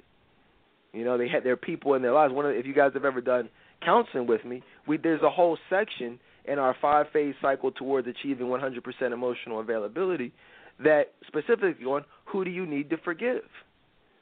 Because if if all men want a woman with the best possible personality, well then you can't it's impossible to have the best personality if you have hurt, pain and resentment. So you've got to forgive whoever it is that hurt you. That's why she says right here, I just can't seem to get over the way you hurt me. Well, here check this out. If you're a single mom, because that's what we're talking about tonight. I mean, really anybody, but specifically tonight, where we're talking about single moms. If you can't get over the way that someone hurt you, well, then how can you love somebody else unconditionally? and with a hundred percent of your heart if you can't get over the way somebody from five years ago hurt you. Does that even make sense, Courtney? No, it doesn't. It's impossible. It's impossible to do. Some of you are saying so. Listen to what I'm talking about. Some of you are 32, 35, 40, whatever age, can't feel uh, attractive, successful, educated, but you're saying, well, why am I only attracting the liars, the dogs, the cheaters, and the players? How come these men are treating me the way? Well, who do you need to forgive? Who can't you get over the way that you that who hurt you? I've counseled well over 500 women, and I've never met someone who was free of all pain. There was always someone where there needed someone needed to be forgiven, even if it was yourself for something. But usually it involves someone else. So that's one of the first steps. And this I love this Beyonce song because it's it's a great teaching tool. And I, I, I just started. I didn't even plan. Y'all like how I just printed these lyrics out in about a couple seconds, real quick. This is all off the top. You know what I mean? I didn't plan on doing this. You know what I mean? But it says right here, I uh, don't know how you gave another who didn't mean a thing the the very thing you gave to me. That's gotta hurt. You know what you thought was given to you, he gave somebody else. You know who who who was insignificant, or at least who you thought was insignificant. You gave you he gave her the same thing he gave you. That's you know, but you got to let go of that. I thought I could forgive you, and I know that you've changed. You know, and that's the funny thing about it is she says, "I know that you've changed," but the reality he probably hasn't changed. You think he's changed. You want him to have changed. He says he's changed. You know, she says, "As much as I want to trust you, I know it ain't the same, and it's all because you lied. You know, and she goes back into the chorus. I'm doing the best that I can. I tried and I tried and I tried to forget this, but I'm too full of resentment. I always remember feeling like I was no good, like I couldn't do it for you, like your mistress could. And it's all because you lied. Now, this is what we really got to talk about because, Courtney, you already know this is a big problem here in today's society. This is a big problem here specifically with single mothers because it's the feeling like you are to blame. It's the feeling like you are no good or inadequate in some way, like you can't do it like his mistress could. You're allowing his immaturity, you're allowing his selfish nature to cause you to question your own self worth. And it's that's that's not how it should be. It's not your fault that he cheated. It's not it's your fault that you had sex with a cheater, but it's not your fault that he cheated. Big difference. It's your fault you decided to deal with a no good dude, but you yourself are not the problem. Hopefully you guys get that. You don't have to blame yourself as being inadequate. If somebody wants to be a dog or a male hoe, he's going to be a dog or a male hoe, regardless what you do or what you don't do. That's not your fault. But it's but it's your fault for dealing with him in the first place. We try to be proactive with these situations to help you avoid dealing with them to begin with. But don't ever let the immaturity of a man cause you to question your self self worth as a woman. All right, and I post that on Facebook every several every uh, so often because it's a very important quote. You ever did that? Corey? You ever had a man cause you to question your worth as a woman?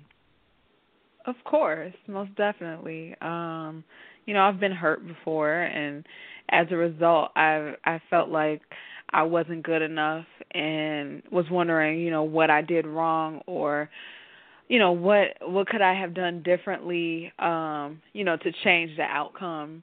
But you know looking back on it I realized that that just wasn't the person you know or the people actually because I feel like that with more than one person but you know those weren't the people that that God had for me so it wasn't going to work out anyways and so now I finally realized that uh, I mean that's you're right. That's very common.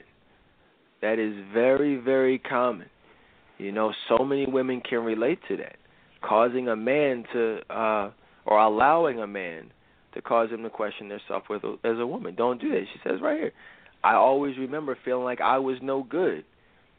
Just feeling like I couldn't do it like your mistress. And just to kind of elaborate on that a little bit, a lot of women, a lot of specifically single moms, um, a lot of times they feel like their children are a burden.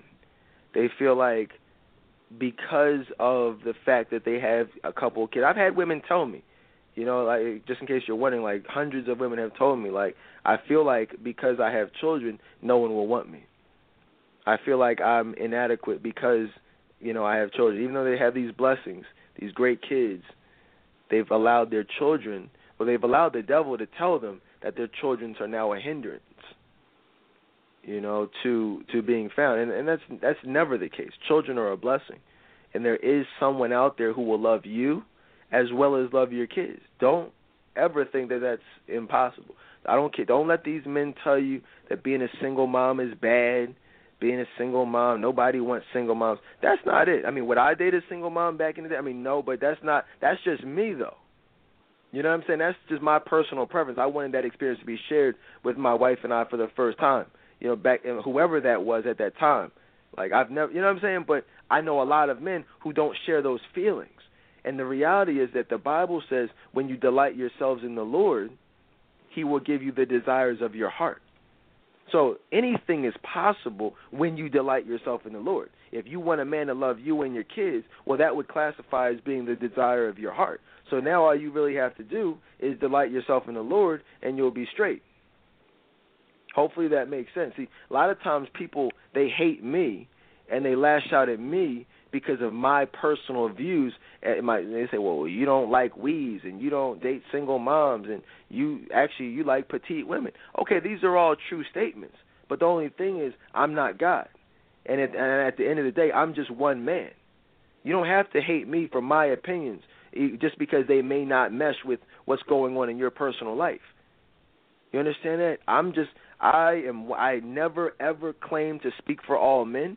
Never. That's one of the reasons I surround myself with men, you know, on this show from time to time so they can all give you their personal views. It just so happens that many of them, you know, tend to uh, you know, feel the same way about certain issues.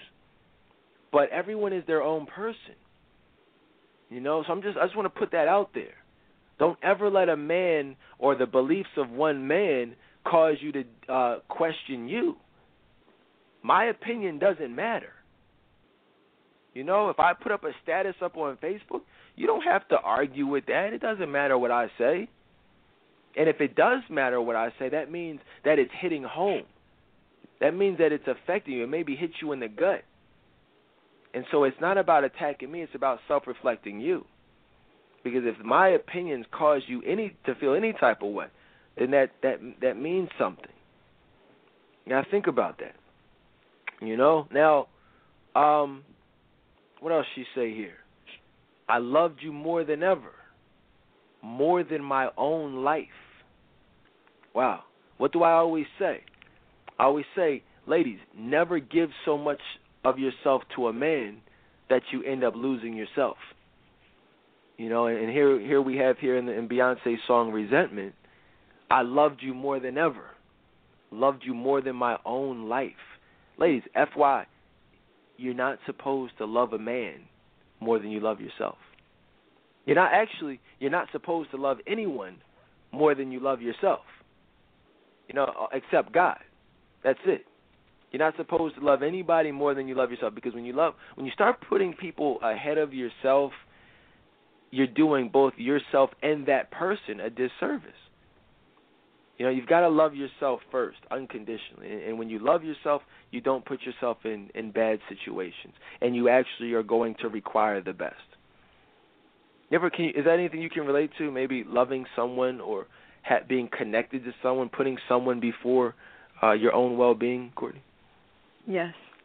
Yeah, that's something that um I can completely um, relate to just being so lost and and caught up in somebody and and you know their needs and you know not even worrying about you know what was going on you know with me and so yeah that's something i can definitely definitely relate to right absolutely absolutely it's you know it's something most women can relate to. I mean, so many. This is I can already tell you this is going to be a very highly rated show. This is going to be one of those shows where we don't get a lot of calls and necessarily, but you know, people are just listening. A lot of these shows are ones where, that just you know the archives just get stacked up and stacked up over you know the course of uh you know days and weeks and you know even on the weekends a lot of people get caught up on shows. I mean, this is to be one of those shows that people are like, yo, you should listen to this, but all very secretly and privately, which is cool.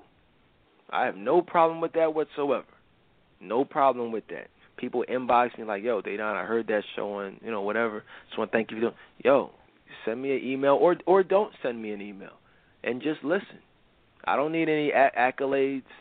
This, cornball from my old school. He told me. He said, "You you didn't gain notoriety, you know, until you wrote that book, trying to trying to play me." I said, "What?" I said, "Notoriety." I said, listen, I'm not gonna put any names out there, but these dudes, man, yo, I said notoriety. I said, you think I care about notoriety? If I if I cared about notoriety, I'd be doing things totally different. I wouldn't be trying to help women. I'd be out there, you know, bashing men all the time, and you know, and, and telling women what they want to hear. I'd be like a younger version of Steve Harvey. If I, that's easy. Don't y'all know that? I, I mean, listen. I already know I'm a handsome man. I could be on covers of magazines. I could come up with some stuff to to to appease women and throw in a suit, get a fresh haircut, tell women men ain't this and you know, hey, forget 90 days, give it up in 30 days and come up with some stupid slogans and that's easy. It's it's very it's actually very easy to be a become a superstar. But you have to sell your soul and you got to sacrifice your morals and your values. Believe me, that's easy. You think I I could I could just look at this show. I mean, I could I could write a book tomorrow. I could write a book in one day. You know, a best-selling novel that would make me millions of dollars. I have the intelligence to do it. I have the vocabulary to do it. I surely have the experiences to do it. You know what I mean? But that would be a that would be sacrificing who I am and what I stand for. You understand that, guys? This is who I am, and this is what I stand for helping women from a biblical standpoint, but also from a um, an uncomfortable standpoint. Because what I'm doing is not, you know, pleasing to the ears, but it's necessary, and it will help you be found by the man that God has for you, and it will. This is the real information that will help you, uh, you know, become a successful single mom. All right, not not keep you a, a single mom like some of these other relationship books by these self-proclaimed experts. What the heck is a relationship expert? You know what I mean? That's a that's an oxymoron if I ever heard one. I don't ever call myself an expert. There's no such thing as a relationship expert. Well, what makes you an expert? What have you done? I mean, how many women have you slept with? I mean, what? I mean, I'm just asking because see, a lot of things that I've done that have given me the information that I have, I'm not proud of. You know what I mean? It's like if you're an expert on the moon, well, I mean, you have to study the moon, and most likely you have have gone to the moon or been some type of astronaut or scientist or chemist or you know something to to qualify you as an expert. I mean, even other fields. I mean, if you're like a an engineer, you know, you've studied that. You know all there is to know about engineering or or, or, or surgery. You can be an expert surgeon. But as far as relationships, I mean, you've got to can't be an expert if all you've done is is is get an education. All you've done is you know go to school. All you've done is wrote a couple books. But what have you done? What experiences have you had? How do you know what you're talking about? So yeah, I've I can relate to everything I talk about. I've done it all. But I'm even even that that being said, I still wouldn't call myself an expert. Got people out here who haven't done half the things that I've done and experience what I've experienced and have the knowledge that I have, but have the audacity to say, "Oh, I'm an expert." You know, it's ridiculous. So I'm just saying, ladies, be very careful, eh, eh, uh, you know, of anyone about anything who calls themselves who who calls themselves an expert. You know, so now if somebody wants to say, "Hey, look, check out Dedan. He knows what he's talking about. He's an expert." I mean, you know, I'm not going to run from it, but I'm not going to call myself that. It's very important. You know, that's it's very important. Um, what else, man? Because I want to I want to talk about some more things specifically to do to to to overcome these issues. But this is very important. She says, she said, but she, like I said, she said, I loved you more than ever, more than my own life. And let me, and if I could, if I could, just for a minute, this is very, this is very important right here because what she's saying here is, see, what you got to realize is, I've personally counseled hundreds of women, not just a couple, but me personally I've counseled hundreds of women who have expressed to me that at one point in their life they were suicidal. So you can only imagine what the you know these what's really going on on a large scale from a national perspective. There are a lot of women in the black community who who are suicidal and have committed suicide specifically and even got on drugs specifically because a relationship ended. A man broke their heart and it's caused their whole life to spiral out of control. You know, you've heard women call into this show saying, "Dedan, I don't want to live anymore." You've heard that live, live on the air. You've heard me, you've seen me post letters, inboxes saying, "Dedan, uh, today's the day. I'm going to kill myself." And I had to do an emergency session with her. You you saw that one morning. I I check my inbox about every morning when I first thing I wake up from my phone, right in bed. It says she said, "Dedan, I'm going to kill myself." So I mean, this is I called her mom, and uh, her mom didn't know where she was. Luckily, everything worked out. But uh, this is how real it is. So what what happens is a lot of times women are giving so much, and so when it ends, there's nothing left. They say, well, what the heck's the point in living? I might as well just kill myself. He, that ended, so it's a very sad place to be.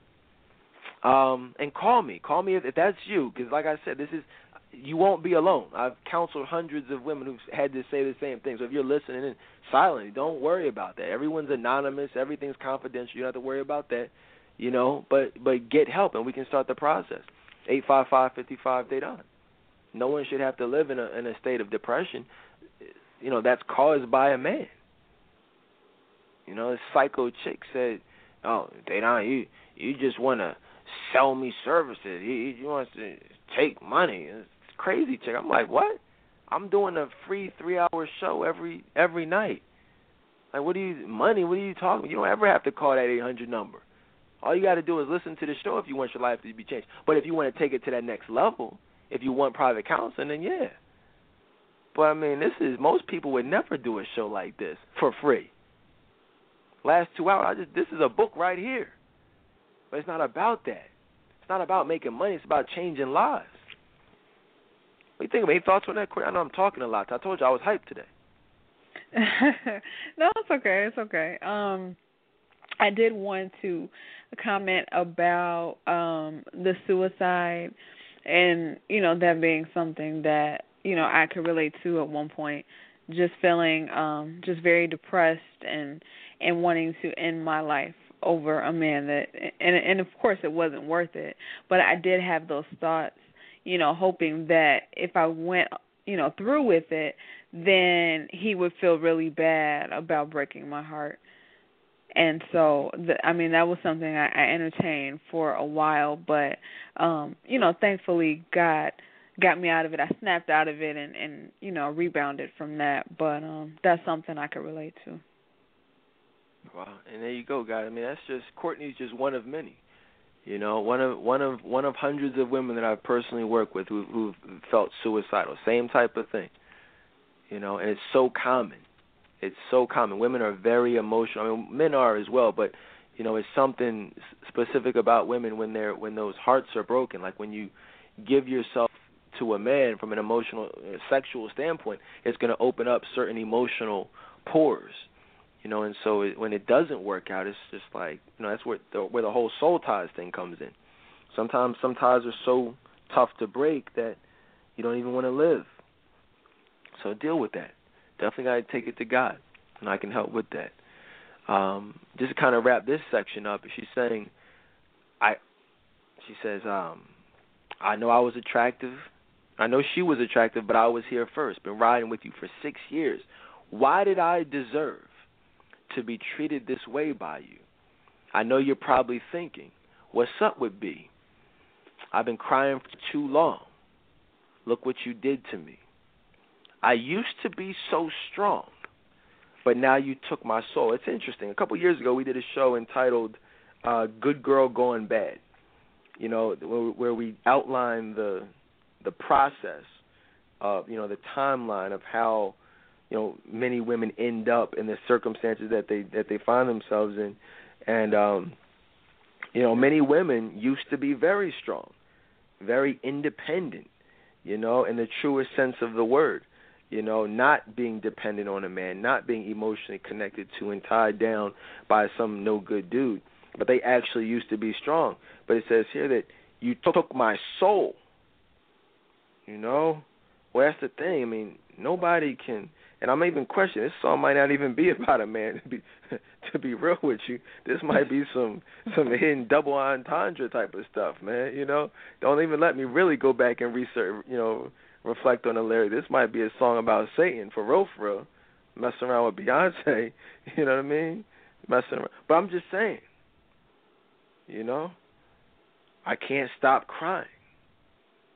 You know, I can't stop crying. You could have told me that you weren't happy. Well, see, here's the here's the problem with that, ladies, and here's you know where, where the resentment really comes from. Okay, and understand this is all very important in the context of becoming a single mom, a successful single mom. Don't think that this is just a tangent. This is exactly what we need to be talking about. This is exactly what men are seeing 99.9% of the time when they are dealing with single moms, women who can relate 100% to these lyrics. Understand that. If you can't relate, understand this is what men are experiencing every single day. This is the real reason that men are choosing not to date so many single mothers because of the type of resentment that exists towards the child's father.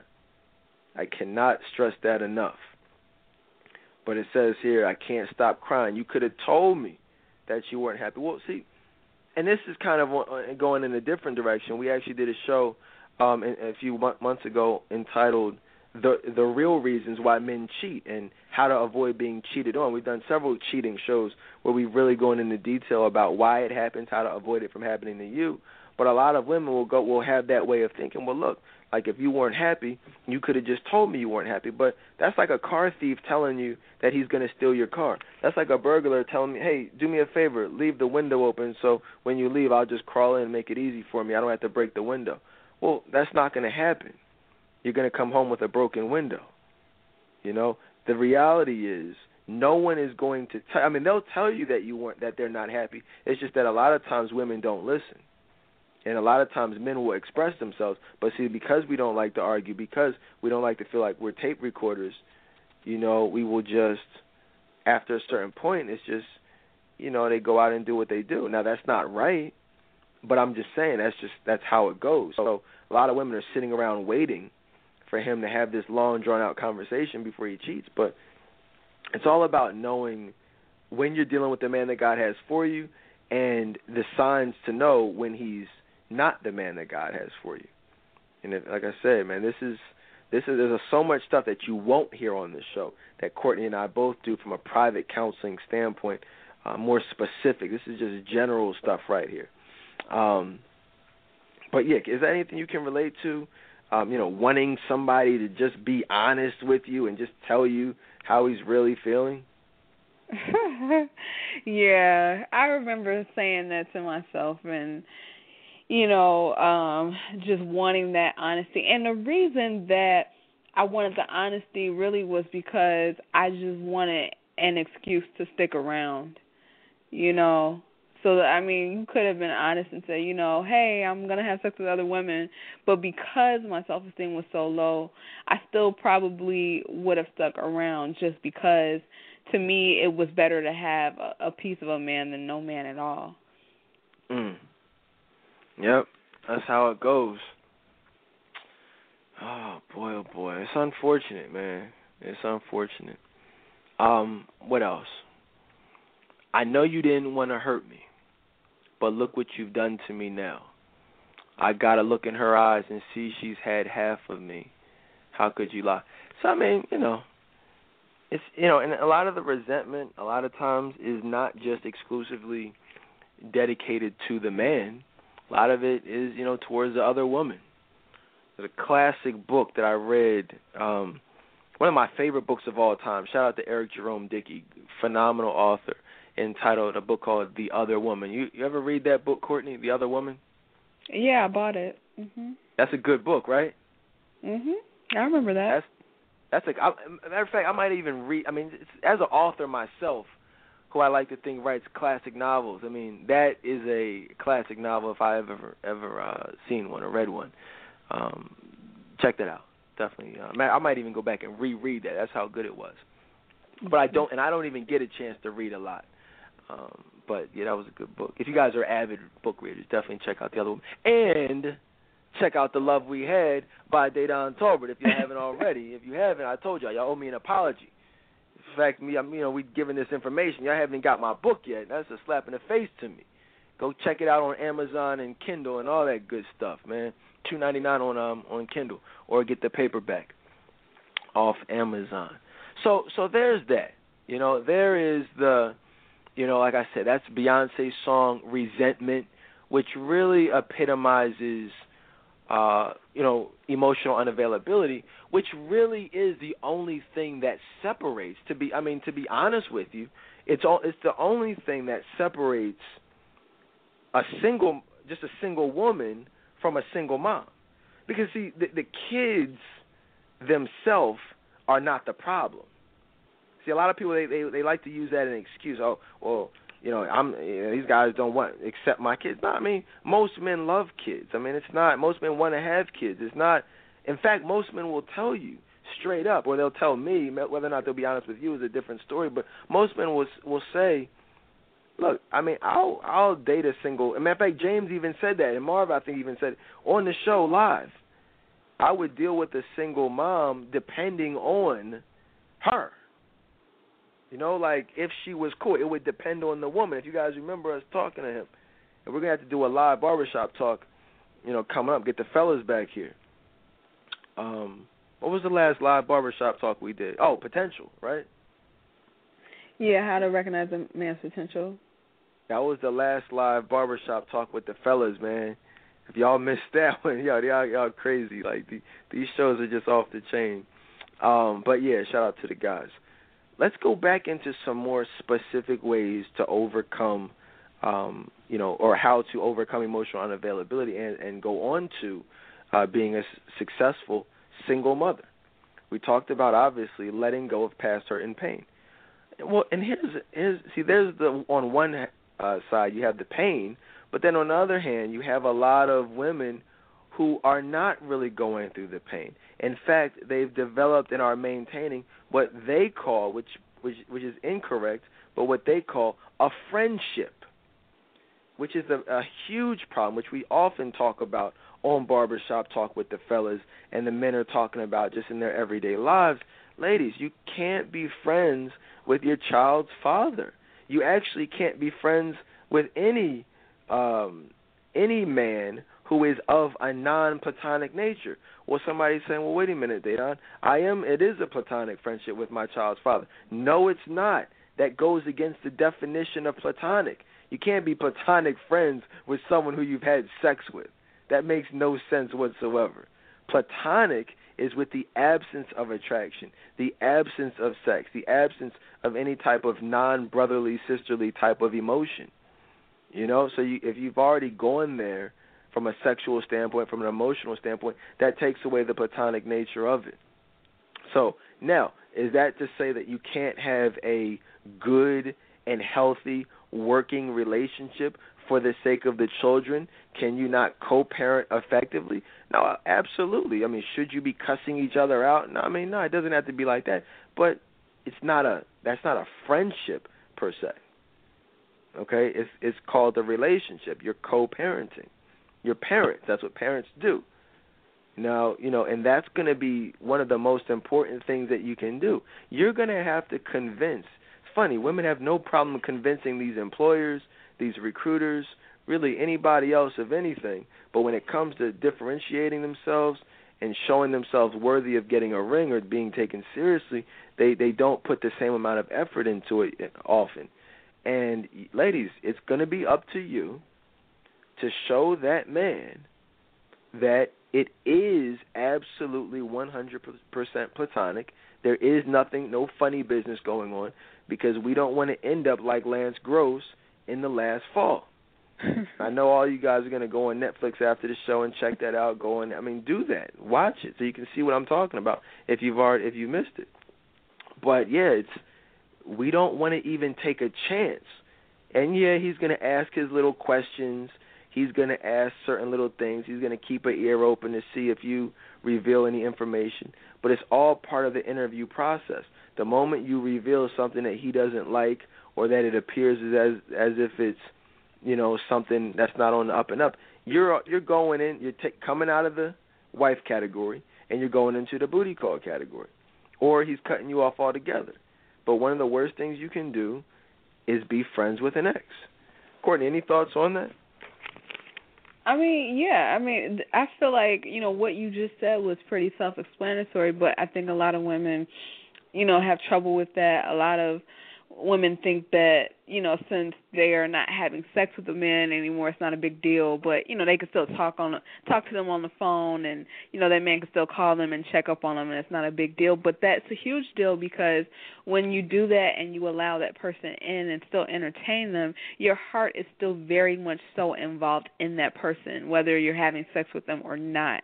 So that's why it's important um you know in those situations you know, where you don't have a child with them, of course, cut them out of your life completely. But if you have a child together, just make it about that child only, not try to, you know, um, have a, a quote unquote friendship.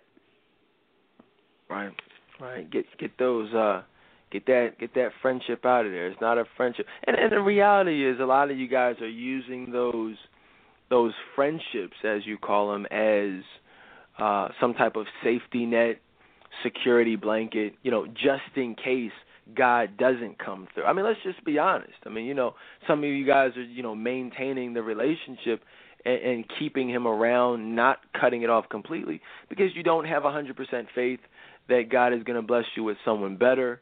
And so if you get a little too old or you know, you get a little too lonely or whatever the case is, there's always that guy to fall back on. But that fallback guy, as you guys like to put it, is only going to keep you single. It's going to act as a deterrent. You might as well be walking around with a force field around you of some sort, and um, it's just going to keep men from from from taking you seriously. So it's in fact it's the number one thing that we look for when we uh, when you know when it becomes known that you have kids. No one asks about you having kids because they want to they care if you have kids. They ask if you have kids because they want to know if you're still having sex with your kid's father. I mean, that's really what it is. Now, if, if things, if it becomes clear that that's not the case, that you're not having sex with your, your child's father, then they can actually, you know, inquire about your kids and figure out like, okay, how many kids you have and what's the relationship. I mean, I'm just being real with you. No one really cares about your kids in the beginning. They're just asking about your kids to see, you know, what's what's what with the child's father? Do you have a boyfriend, or you know, or is he still in the kid's life? And, and if so, to what capacity? And that's just that's what you won't hear, you know, anywhere else. That's just you know probably men will probably be like, yo, stop snitching. But that's you know, stop giving up the tapes. But that's really what men are are saying eh, or really thinking and are saying amongst themselves. Got the fight party coming. Y'all gonna hear some great shows next week. I can promise you that after that Mayweather fight, because me and the fellas always get together, and you know that's just where a lot of conversations happen. You know, at the fight parties, at the gym, on the basketball court, you know, at the gun range. You know, it's all about just having a good time. You know, and, t- and keeping it real. Y'all get to, y'all go to the beauty shop. We go to the barber shop. We we do some of these these things amongst ourselves, and men talk. Everything that I'm saying to you, night in and night out, you think I just make this stuff up? No, this is stuff that men talk about. It's just that most men don't have the, you know, the testicular fortitude to, to be honest with you about it. You know, and to keep it real with you. Most men out here come off like Steve Harvey, like, oh, you know, I wanna, I wanna secretly have sex with you, ladies. So I'm gonna tell you whatever you want, just to, you know, just to hopefully make you love me, make you like me. You ever see how Steve be flirting with the with the pretty women on Family Feud? Yeah. Uh, his nickname. I'm, I'm, no, no, and this and this is I'm not even throwing shade on him. I actually, you know, Steve Harvey is is actually a great. um See, I'm not a hater. Like, there's certain things that he does well. Like, he's a good talk show host, you know, on his show. You know what I mean? Like, just I would actually love. I, I would prefer. Like when he did stand up, I had no problem with Steve Harvey.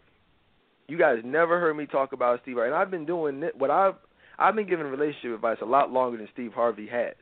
You know, I've been giving I was giving relationship advice when he was doing stand up, you know, full time. So I mean, it's not about that. It's and I had no problem with him. I didn't I never really thought he was a hundred percent funny, like Kings of Comedy funny. You know, I mean that that was whatever. He was like to me, it was just okay. But I never had a problem with him, is what I'm saying. But when you cross over into relationship advice, that's when you're dealing with spirits. That's when you're dealing with um, dealing with emotions. Like these are women, like you say, Courtney. Women are ready to kill themselves a lot of times. Like a lot of those strawberry letters that he and his his co-hosts make jokes over. Like women are reaching out for help. You know, pray for women who reach out to him and are and are at that stage of of possibly going one way or the other, either living or dying, killing himself or not killing himself. I pray for women who who he's their their their last stop to make that decision. You know, but I had no problem with him when he was doing comedy. I, I was going to say that he's I feel like a great talk show host, um, a great game show host. I mean, stay there.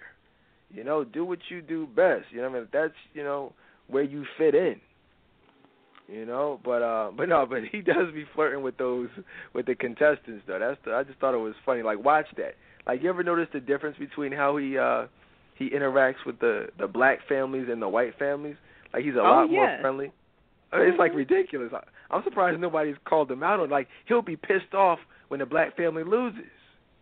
Like, yeah, I mean, have you noticed that you see that, right? I'm not, I know I'm not the yeah. only one who sees that. Yeah. Like he'll be pissed. Like you can, I mean, he won't be like extra with it, but like he'll be, you can see the disappointment. Sometimes he'll be more disappointed than others, but sometimes he'll be very disappointed when the black family loses. He'll be flirting with the like the mom and like the daughters, or, you know, of the on the panel. I'm like, yo, Steve, like you're a wild dude, man. Like like people can't see it. you know what I mean? But whatever. Um. So so there's that. You know, forgiveness, obviously, letting go of hurt, pain, and resentment. Cut off the friendship. Cut off the contact if it's unnecessary. Like I know single moms who will have their exes just popping up at the crib. It's like, yo, you can't, you know, no, I'm not, I can't even imagine just chilling with you, and you, and your ex just ring the doorbell, like just pop up, like, oh, okay, I'm just stopping by, like that's not cool. So, uh, so yeah, cut that off. Another thing also that I've found with with many women is you know the the a lot of the anger is caused because the man is not providing. You know, he's a deadbeat. Like he doesn't buy diapers, he doesn't send money, he doesn't do anything, he doesn't come by. So obviously they feel pain for themselves, but more so they feel pain for their kids because their kids are are suffering. because of the the father's reluctance to do what's right. So one of the first things that you want to do, well, I said, well, look, a lot of these women I counsel, I say, well, have you filed the necessary paperwork? Like, have you taken him to court? Is there something in writing that says you have to pay X amount of money per month? They say, well, no, I haven't done that yet. I say, why not? They say, well, I, I just don't want, I don't want him to be mad at me. I don't want to mess things up because I know that once I file that paperwork, then things are gonna, that's it. Like we we really won't have a relationship. Well, that's the thing. And so many I've had to have I've had to have that conversation with so many single moms. I can't even tell you how many. It's just like the reluctance. It's funny. The vast I don't have any official statistics on this, but I'm sure if we did some research, we'd find that it's not really something you can track like that. But I like I said, I just know this to be the case with so many women when you're talking about deadbeats a lot of times, not all, because the numbers are there to support that there are, you know, cases of men, you know, disobeying the court's the court ruling. But in many cases in the black community, the, the the paperwork hasn't even been filed. You know, they haven't even taken him to court and they're pissed because he's just not sending money that he promised he was going to send. So there's nothing documented the first thing you need to do is make it official. Take them to court and let them know, hey, look, this is business, and if you don't pay, this is these are going to be. I mean, hopefully you'll pay. Hopefully you'll do the right thing. You shouldn't need a court to say this is what you have to pay for your child every month. But in the event that you don't, I'm going to cover my my my bases. That and so, ladies, I would encourage you to do that because a lot of times when when we're talking about garnishment and and, and uh, you know tax, and even maybe possibly jail, these men will pay, and that will alleviate. You'll be surprised how much stre- uh, stress and and heartache just alleviating a financial burden will uh, will take away. You know, so definitely think about that. Um, like when you had to do that, did you take your uh, child's father to uh, court, Courtney? I don't have children. Are you trying to play me? My you, bad. I'm just, I'm just, I'm just after you. Trying to play me right now? Um. I'm sorry. I apologize. My bad. It's getting late. Um. So yeah. So, so definitely do that. Get that. Get the paperwork out the way so that that's not something you have to fight about. Because once it's official and he's sending that money, or if it's coming directly out of his check or whatever the case is, you know, a lot of times that's there's nothing to talk about. He doesn't want you. He doesn't want a relationship with the kid. I mean, just to be real with you, that's all there is to talk about is trying to get money. Once you have the paperwork, he's going to send it, or he's not going to send it. He's going to go to jail, whatever the case is. At least you'll know, and you don't have to communicate about it. Is what I'm saying. And I'll tell you this also, that when it comes to being a single mom, having no relationship, or I should say, it's better to have no relationship with uh, for a child to have no relationship with his father, you know, or her father, than to have a bad relationship with their father or a very toxic relationship. I've personally seen how bad relationships and a man coming in and out of their child's life will have, specifically on these little girls. I mean, that will just destroy you. I mean, that will destroy so many of these kids. And some of you, it's destroyed you and, and really had a, did a number on you. So, even if he has to be going completely, do what you have to do, like I said, to be a successful mom so you can have a man there who will love those kids, who will love you, and can provide a stable environment. And that, I mean, there's nothing wrong with that. Uh, you know, a, a stepfather is a lot better than a no good biological father. I can guarantee you that. So think about those things. Uh, so there's that. Another thing that I've found as far as um, you know single moms is with with many women they will break up with a guy, but they will keep you know the the his sister in their life. You'll still go over to his mom's house for her birthday or different things. You'll keep the relationship with the with the family members and extended family members long after he's out of the picture. And and so obviously when doing that you're going to run into him, you're going to bump into him, you're probably still going to have some type of relationship with. Leave that alone. Get rid of that. You know, I know you've become friends with him, but it's best to just cut him off. It's just best because you know there aren't too many men who are going to be cool with that. I mean, see, and that's so that's that's the thing. So many women they look at this thing from a from their own perspective. It's like, okay, this is what I want to do. This is what I'm entitled to do. I, you know, he, he's no longer. I'm gonna be. I'm cool with his sister. So I'm just gonna stay cool. But are you even thinking about being a wife? Are you even thinking about what your future husband would want and wouldn't want, and what he would be comfortable with or what you wouldn't? Like, are you even? Most women aren't even thinking like that. They're just they're just like having having the tunnel vision based on their own personal circumstances, and you can't do that. You have to think about your future. You have to think about and consider, okay, if you want to be a wife, well, what do men look for in a wife? And these are the types of things. Uh, any thoughts on that, Courtney? Yeah, I actually know um women that do that. And um I'm not saying this is true for all single moms, but I know a lot of single moms that do do that as far as like having that close relationship with the sisters and the mom and all of that stuff. A lot of times it's because deep down they don't want to completely let that man go. And so they still want to maintain a relationship with the family members just so you know they can uh you know put a good word in for her you know just in case you know they get back together or so they get back together. But a lot of women don't want to admit that. They just want to you know make it seem like oh well we just get along so well. But for many women there's there's an, an ulterior motive um behind it. Right Right, absolutely. You're right. That's that's very often the case. It's that ulterior motive. You know, and so get get it out of there. Get them out of there. Move on with your life. Speaking of which, um, you know, have a life. You know, you gotta have a life outside of your kids. Uh, you know, I don't know how you're gonna do it. I don't know what type of arrangement you have with with mom or or grandmom or whatever the case is, but you know, have a life. You know, either you know, go to church, get involved in the church ministries. Many ministries have children, you know, services where they can, you know, keep your kids, watch your kids while you, you know, do whatever. Um, you know, find, hopefully you get a babysitter just to enjoy yourself because a lot of times with many women, you know, you you just in the house all the time. You you got the kids running around. I mean, I, listen, I know how it is having a two year old and I have a wife. Like it's hard then. You know, like now.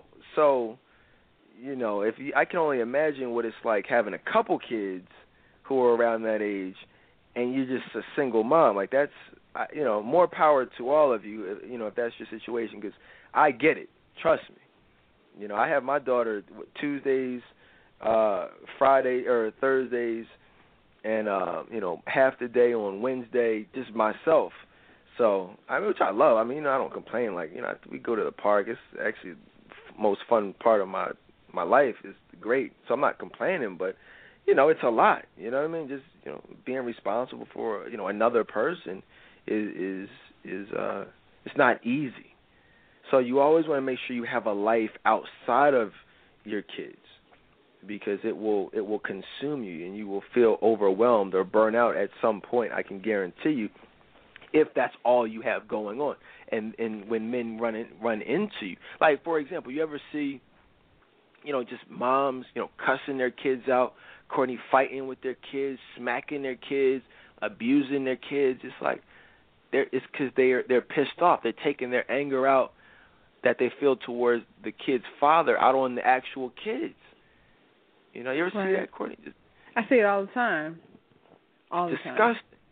It's disgusting, mm-hmm. man. You can't do that. Don't don't be mad. You know that's and those those kids who are getting yelled at and and and slapped for no reason.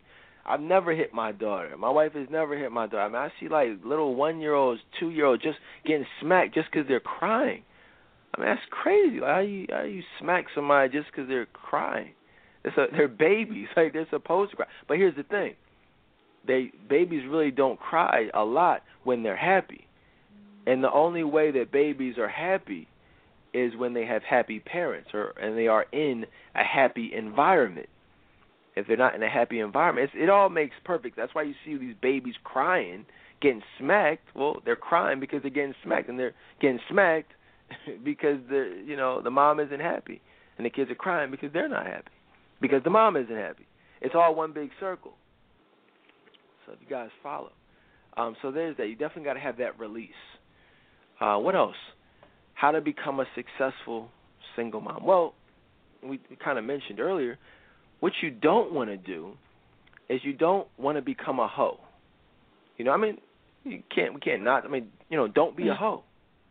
Don't be a hoe posting naked pictures of yourself on Facebook and Instagram. But aside from just a, a, a picture standpoint, like don't be a hoe because and you know I got to tell the story, Courtney. I tell the story all the time. You know, this might be the, like the tenth time I've, I've told this story about the the chick with five kids who was mm-hmm. trying to let me smash on the first date. Like literally, she had five kids and she was very attractive. Looked like who does she look like? You ever you remember? She, I'm trying to think. I don't even know. I don't know. She, it doesn't matter what she looked like, but she was. Remember Steve Urkel's girlfriend on on Family Matters back in the day, Maya. No, oh, Myra. Myra. Myra. Myra. Yeah, she actually passed away. Yeah, but, Michelle yo, Thomas. And the fellas, no, she was like one of the most beautiful women of all time. Like she was a classic beauty. But yeah, she looked similar to that actually. And um so I met her. I think I met her at the club actually. Five kids out in the club. That's crazy. But you know, be that as it may, we exchanged numbers and literally I think I called her like one time and then you know we we agreed that I was like yo so what's up? Like you know and then these the guys know when you meet somebody I'm this is kind of like just you know extra information kind of not really pertaining to tonight's show but it's good information nonetheless.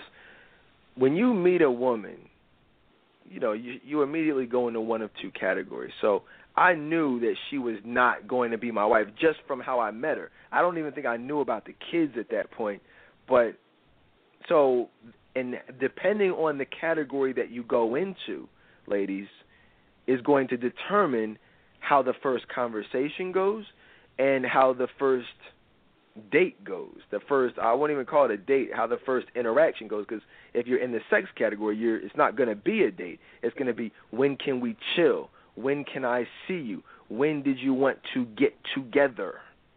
You know, those types of non committal terms that say anything but I'm going to take you out on a date. You know, when you going to let me spend some quality time? You know, I was thinking about swinging by. Think I could start. Why don't you come see me? You know, like those types of things. It's never, hey, um, you know, what do you like? To, I'd like to take you out on a date. No, you don't do that. You don't. You never spend money on women who you know you only want to have sex with. So I was, I hit her with the, oh yeah, so yeah, what, uh, I was trying to see you sometime. When when's a good time for us to get together? She's like, oh, I mean, what are you doing Friday? I was like, oh, all right, what do you uh got planned? She luckily for, I mean, she made it easy for me. I was like, she said, well, I have my kids, but you know, you can swing by, you know, but like I was like, okay, cool. Like we're like eight. She said, well, my kids don't go to bed until about like like nine, nine thirty. So you come by like ten after they're asleep. I'm like, what the heck? The heck kind of kind of woman? First conversation, right? First conversation invites a man over to her place while her kids are asleep. I could have been a stalker. I could have been a psycho, axe murderer kids upstairs sleep. Not only did she want me to come over there, she wanted me to come over there and smash. First night. What kind of mom does that? What kind of hoe does that? You've got to be a hoe to do that. And I'm just being honest. I mean, this is no disrespect, but that's hoish behavior. Like if you allow someone to smash on the very first date that you even see them, I mean, you're a hoe. you know, you know, it is what it is, Courtney. You know, and so that's what she was. And so you know, now I didn't do that. I was like, well, that's she's a little too fertile for me. I said, I'm cool. you know what I mean? I'm straight. I got over there, and that's when I re- when it was revealed that she had five kids sleeping upstairs in like two rooms. I'm like, whoa. I said, what kind? How many bedrooms you got? So I was like, oh, I think I'm straight. And the, here's the thing. The funny thing is though, you know, on that Friday, see, see, see, a lot of women don't realize the game, and this is this is just the game you know, Friday nights, and and even some men don't even know. Some men are losers. The men who take the single men who take single women out on Friday nights are most likely losers. You know, just to be honest with you, because every player knows that you don't do that unless you're really, really, really, really, really, really, really feeling her. But that's you know that's prime time dating hours, you know, which we talk about from time to time. You know, so Friday nights, Saturday nights, that's the time when you're accumulating new numbers. And only certain men live that type of lifestyle and even can relate to that to know and that's what gives you the the the the you know the ability to not be pressed right because if you're going out every weekend and you're going out constantly bringing in new numbers women become expendable but if you're a loser and you're only dealing with like one woman, you know, at a time, you know what I mean, and there's no new numbers coming in, no new women being added to the Rolodex, so to speak, then you're going to have a tendency to chase and and blow these women's heads up and to chase women for sex. So, so I'm, and I'm giving away all the secrets, which I don't want to do, but it is what it is. So I'm just saying, you know, ladies, understand if if a man is MIA on a Friday night, on a Saturday night, and he always wants to hang out during the week, or on a Sunday afternoon, you pretty much know he's not in the ready to settle down stage. He's in that accumulation stage. You know, when I met my wife, that's pretty much when my clubbing ended. You know, that's when the Friday that's when we started spending the time on the Friday nights and the Saturday nights and you know, and it wasn't a big deal. You know, see that's the thing. She didn't have to twist my arm. A lot of women have to twist these guys' arms to stay out of the club and stuff. I mean, you know, it's you know that's because they don't want you. They're they're actually looking to replace you. Don't believe the BS. Don't believe the hype. Don't believe whatever excuses they gave you. I, I'm telling you what it is. If he does, if he's not chilling with you on Friday or Saturday nights, he's out with his boys. He's out with other women. He's looking for a reason to replace you. Be the woman who is irreplaceable. Well, you know what I mean? Well, I shouldn't say that because just put it like this: be the woman who he doesn't even want to try to replace. Put it that whether you're replaceable or not, you don't even want him to try. Be that great. Well, how do you do that? Well, this is how you do it by being the woman that we're talking about tonight, whether you're a single mom or not. Right? So, but but, but it all comes down to look, just don't be a hoe. Stop having sex because. And let me just you know uh, preface that a little bit more. See, a lot of women are not just hoes you know, just to be hoes. A, a lot, in many cases, women end up becoming hoes or exhibiting hoish behavior because their self-esteem has been lowered by dealing with a loser, as we heard in the in the song, uh, the resentment song. You know, they gave their all to a man, they got nothing back, and it caused them to question their own self worth. And so, when your self worth is questioned, you you have no self value. Then you have a tendency to just allow men to do whatever, and often in doing that, and you're looking for love in the process with, with, while having low self-esteem, 90% of the time you're going to be giving your body, but not because you're just a hoe, but because you're seeking love in the wrong places. So dating men after men, man after man after man, you end up a lot of times sex with with these men, and the, and the number accumulates. You know, your sexual number accumulates, and so you know it's kind of hard to, you know, have a high sexual number and make a case for not being a hoe. Not saying it's impossible, but I'm just saying you don't even want to have to fall into that into that category. Just don't do it. You know, and that's that's the key. So don't be a Facebook hoe or Instagram hoe, and then just don't be a, a hoe from a sexual standpoint. And if that's offensive to you, then don't be a hoe, because that's the, really the only people who would be offended by me saying don't be a hoe. Am, am, am I lying, Courtney? No, not at all. You're keeping it 100% real. You got. I mean, this is this is as real as it gets, guys. And I told you, this is one of those those uh those landmark shows that will go down in history. It's just you know one of those reference points as to you know one of those shows that you just point to that explains exactly what to do if you're in a certain situation. Okay. Um, another thing to do. I think we've you know um, you know made that point. Another thing that you want to do is you want to realize, ladies, that your kids, if you're a single mom, you have to understand that life for you is over. Meaning, life as far as pleasing yourself and living life in a selfish standpoint and doing what you want to do, that's over. Now you can do what you need to do after your kids are taken care of. Your kids now come first. You know, if I want to buy a pair of shoes, yeah, I can buy a pair of shoes, but only if my daughter has a pair of shoes or if she has what she needs. Like, you know what I mean? It's you have someone else to put first. And a lot of single mothers out here are still even though they have kids, they're still putting themselves first and their emotional and even sexual needs before their kids. Case in point, I mean, how, how many single moms are on Facebook looking for attention with a duck face? I mean, so many. Count, so many. I mean, these aren't just single women. If you want to make yourself look like an idiot, just you know, just to do it, I mean, go right ahead. But you have kids. How are you going to be posing in a bikini when you're a mom? How many moms are on Facebook with their chest out?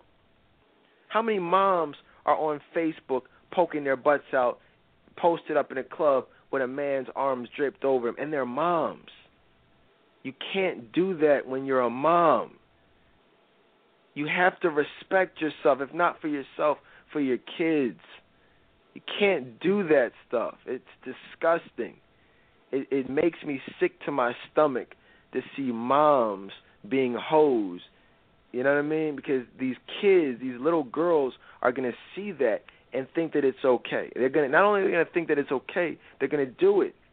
We, we, me and my wife were having some fun with my daughter today. We went to uh, Valley Green. If you guys are from Philly, you know about Valley Green. It's just like a, a, a huge park, and you can you know, go feed the ducks. It's like they have trails and you know, you can ride bikes and it's just a big, great, you know, park. A lot of nature. So we out we're out there in the park and um you know, we were sitting on a bench eating some ice cream and literally Aubrey was doing everything that Danny did.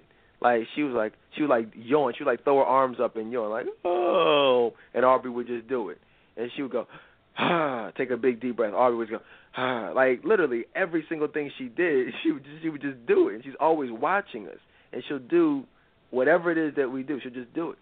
And so that's what I'm saying, y'all. And she's only two. Y'all have no idea how much these kids pick up and how much they just watch and make mental notes. A lot of times they won't even say anything, but they just make mental notes about what, they, what you do. And so obviously, as they get older and more impressionable, they're watching they're becoming you. They aspire to be you. And it doesn't matter who you are, they're going to become that. They're going to do it regardless because they love you. They're trained and conditioned to love their parents, regardless if their parents are bastards or hoes or not.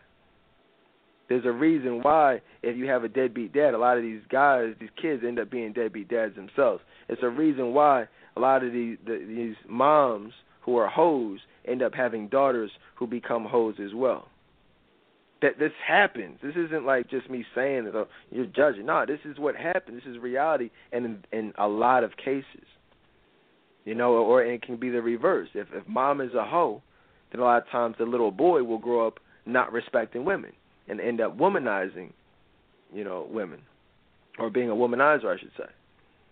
You know, so it's it, it definitely um is unfortunate. So you have to, you know, as a parent, you have to be a role model for your kids because the problem when you're not the role model, then that's when these celebrities become the role models.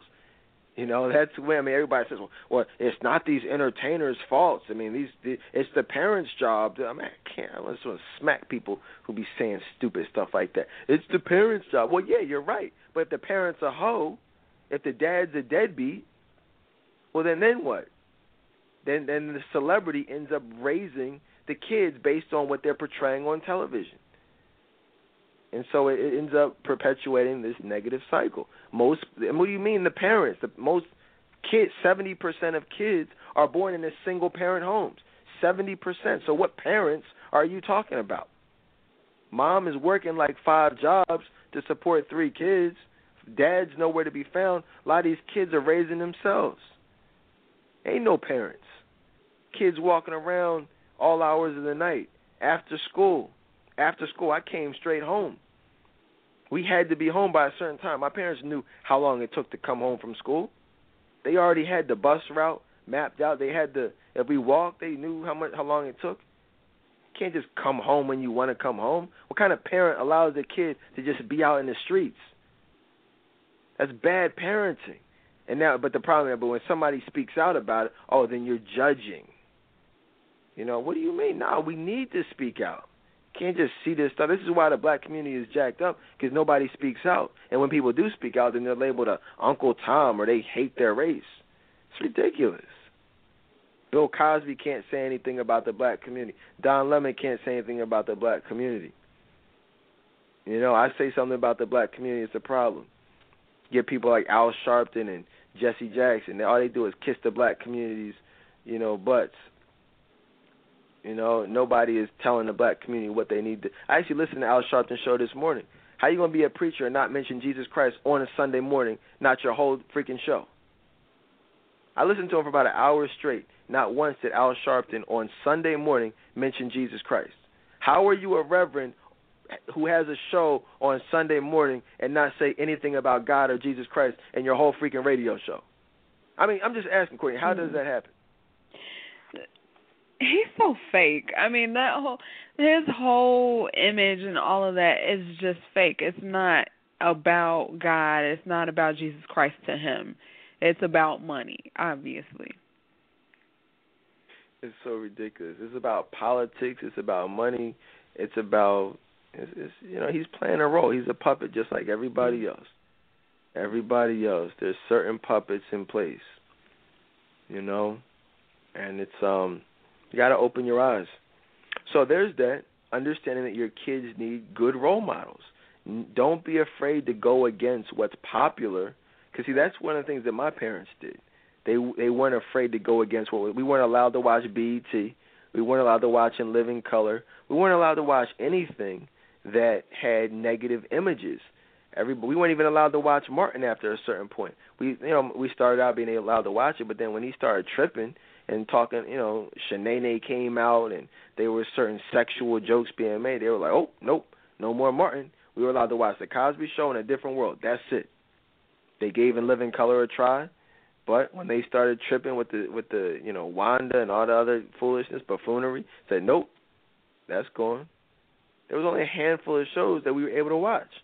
Why? Because my parents actually gave a damn about us. You know what I mean? We live in a society where parents don't even care about their kids. You know, piss poor examples of parents. You know, and we have the audacity to wonder why, you know, these kids are jacked up, why these parents are jacked up, why the community is jacked up. People looking up to Beyonce. You know, that's that's who they love. You if you, if you love Beyonce, you're single. I can almost guarantee. There's very I can almost guarantee you're you're a single woman who most likely has three kids if if you grew up listening to Beyonce and loving her and idolizing her. She's your favorite artist. I can almost promise you you're single because the, you know no no elite man, quality man, godly man is to want a woman who in any way resembles Beyonce. Look at my wife and look at Beyonce. Every possible way, she's the opposite of Beyonce. Every single possible way, from a mentality, from a physical standpoint, from a uh, education. I mean, just everything could not be more opposite. If you're not the opposite of a woman like Beyonce, you'll be single or dealing with a loser. I, pro- I promise you. I, I I'll bet a million dollars on it. So, any thoughts on that, Courtney? Um, no. I mean, I feel like you know it's it's pretty self-explanatory just about you know how important it is to you know do your job as a single mom just to become successful and especially for your kids you know because as we were talking about a little bit earlier you know everything you do your kids are listening and they're watching. So if you are a Beyonce fan and you're sitting there listening to Beyonce you know and singing the lyrics your kids are going to look at that and they are going to take on you know those same those same patterns. And you know that's why it's so important that we do shows like this. Right. Absolutely. Um what else? So so there's that realizing your kids need a role model. They need you to be the role model. Plain and simple. You know, you have to lead by example. Don't let the media, don't let the you know, these television shows raise your kids. A lot of kids are just being raised by MTV and BET. You know, it will destroy you. We weren't we were shielded from that type of stuff. And your kids have to be as well. I mean, even more so now than ever television is is ridiculous. it's it's ten times worse. These spirits will get up in you. Everything is six six six. Everything is demonic. Everything is satanic, satanic influences, and you know it's that stuff gets up in you, man. It's it's hard to get out. Next thing you know, you're out there pregnant at 16, can't figure out why. It, it's weird. It's, this is spiritual warfare. But so there's that. Um, also, you gotta, you know, just in that along those same lines, you gotta realize that men want a woman who can be a great mom, and and or I should say a great stepmom to their kids if they have kids. Because you got to realize if it, you know most men nowadays have at least one one kid or you know a couple kids. So if they're you know in many cases they prefer a woman with kids so they can already relate. They already know the deal. So if if you have a single man who has kids and he's looking for a stepmom to those kids and a wife for himself, well obviously he's going to want a positive role model, you know, a positive influence. You got to re- be respectable. So it's I found that a lot of women, a lot of single moms will it's almost like becoming a being a mother is secondary to them being some type of fashion icon some type of fashionista, some type of like, you know, travelers. You know, everybody wants to travel all over the world and just be on the go and partying, some type of socialite. And it's just like, well, I mean, who, what do you represent? Like, who are you? If I'm if I'm a single man looking for a wife, I don't need you to be going to Rome and Italy all the time and Cancun and Vegas and Miami, going all these types of parties, and you're a mom. It's like, well, that's not who I want my kids around. I mean, obviously I can't relate to it. I never, you know, had kids when I was single, but I'm just saying. I know men who do. That's not what they're looking for. They're looking for looking for Mary Poppins. They're looking for uh, you know, what's the um Leave It to Beaver mom. You know what I'm talking about. Brady Bunch mom. You know, like these good girls. Claire Huxtables. You out there trying to be Rihanna, but you know, be, but you're a mom. The heck? You know, posting duck faces, poking your booty out, twerking. How you gonna do that in your mom? And, and expect someone to view you as a, a, a stepmom or the mother of his future? I mean, that's not gonna happen. You got to really think about this stuff. And you, you see, you see what I see out here, Courtney. Oh yeah, I see it all the time. Like, um, women that are like you wouldn't even know just by looking at them and by looking at their Facebook profiles that they are actually mothers because they're always in the club, they're always in Cancun or Miami or whatever. And you know they give off this party girl impression. And then they have children. And a lot of times in those situations um you know where those women are like that they have children who are calling the grandma mom you know, because the grandma is ends up raising the kids because the mom wants to go out and do her own thing as if she's not a mother, as if she does not have any responsibilities. And so what happens is the children begin to resent the mother and they form a closeness with the grandma. So, yeah. That's very true. That's very true. My mom and dad told me. They told us all, all my brothers, they told us straight up. They said, "Look, you know, y'all are all very handsome men. We know there's a possibility you'll be out there having sex. You respect yourself, protect yourself. They, my mom would always do condom checks. You know, they weren't we weren't the most religious family. They were the the real family. They said, "Look, condom check." We made they made sure we had condoms in our wallets. I mean, that's just what it was. I mean, they said, "Look, I mean, you know, we know you're probably going to be having sex, so um, we're going to make sure you're at least safe." And, and she said, "Look, regardless what you do, regardless what happens. She said, "Look, we we raised all our kids. We're not we're not taking care of any more kids." She said, "Y'all y'all get out here, y'all have babies. You're gonna take care of them, and those kids are gonna have everything that you had. We're not raising no more kids, so you better be prepared." And so, you know, obviously, I had no kids. My bro- none of my brothers had kids, or you know, just we did it how we did it. And so, we need more parents we need more, you know, these grandmoms to step up, or really moms at that point, to say, we're not raising your kids because a lot of these moms have have caught a break. They're able to just drop the baby off at mom's house and go get their freak on, get smashed off on a weekend, pick pick the baby up Sunday afternoon after they have a weekend of fun with their with their friend with benefits. Absolutely ridiculous. This happens. This isn't this isn't just let's just make stuff up. This actually happens all the time, and it's ridiculous. It's absolutely my my wife and I we might have a date night, you know, once a month, every maybe couple every three weeks or something. But we're raising our daughter. It's not just let's go drop her off someplace just to go have some fun. No, I mean we'll have family fun night, family outings, but it's not just you know let's just oh let somebody else raise raise you know do what we want to do. No, that's that's irresponsible. So so there, so obviously there's that. Then you got to look at one of the number one things that you want to do. It's, uh, it's actually perfect timing. Just about out of time. One of the last two things that we'll say as far as how to be a successful single mom. It's the first thing you got. You got to pray. You got to pray. You have to first pray for a husband. Well, first, before you even pray for a husband, you have to first admit that you both want and need a husband. See, see, society has convinced women that you know, obviously this whole independent way of thinking is like, you know, I don't need anyone. I can do this on my own. I saw somebody posted in the group, I forget who it was. She said her son was twerking. She had to tell him about, you know, about that. That's crazy. You know what I mean? Kids shouldn't be twerking. Men, boys should not be. Nobody should be twerking, but certainly little boys should not be twerking and you know everyone needs a man. Every child needs every woman every you know just children in general need a positive male. They need a father basically. They need a father. If they don't have their father they need a positive male, uh, male role model. But it should be their father. And so you know ladies stop thinking that you don't need a man. You do need a man. You do. You need a husband Men need a wife, women need a husband. This ain't no sexist, misogynistic type of stuff. We need each other. That's the first step in getting it is admitting that you need it.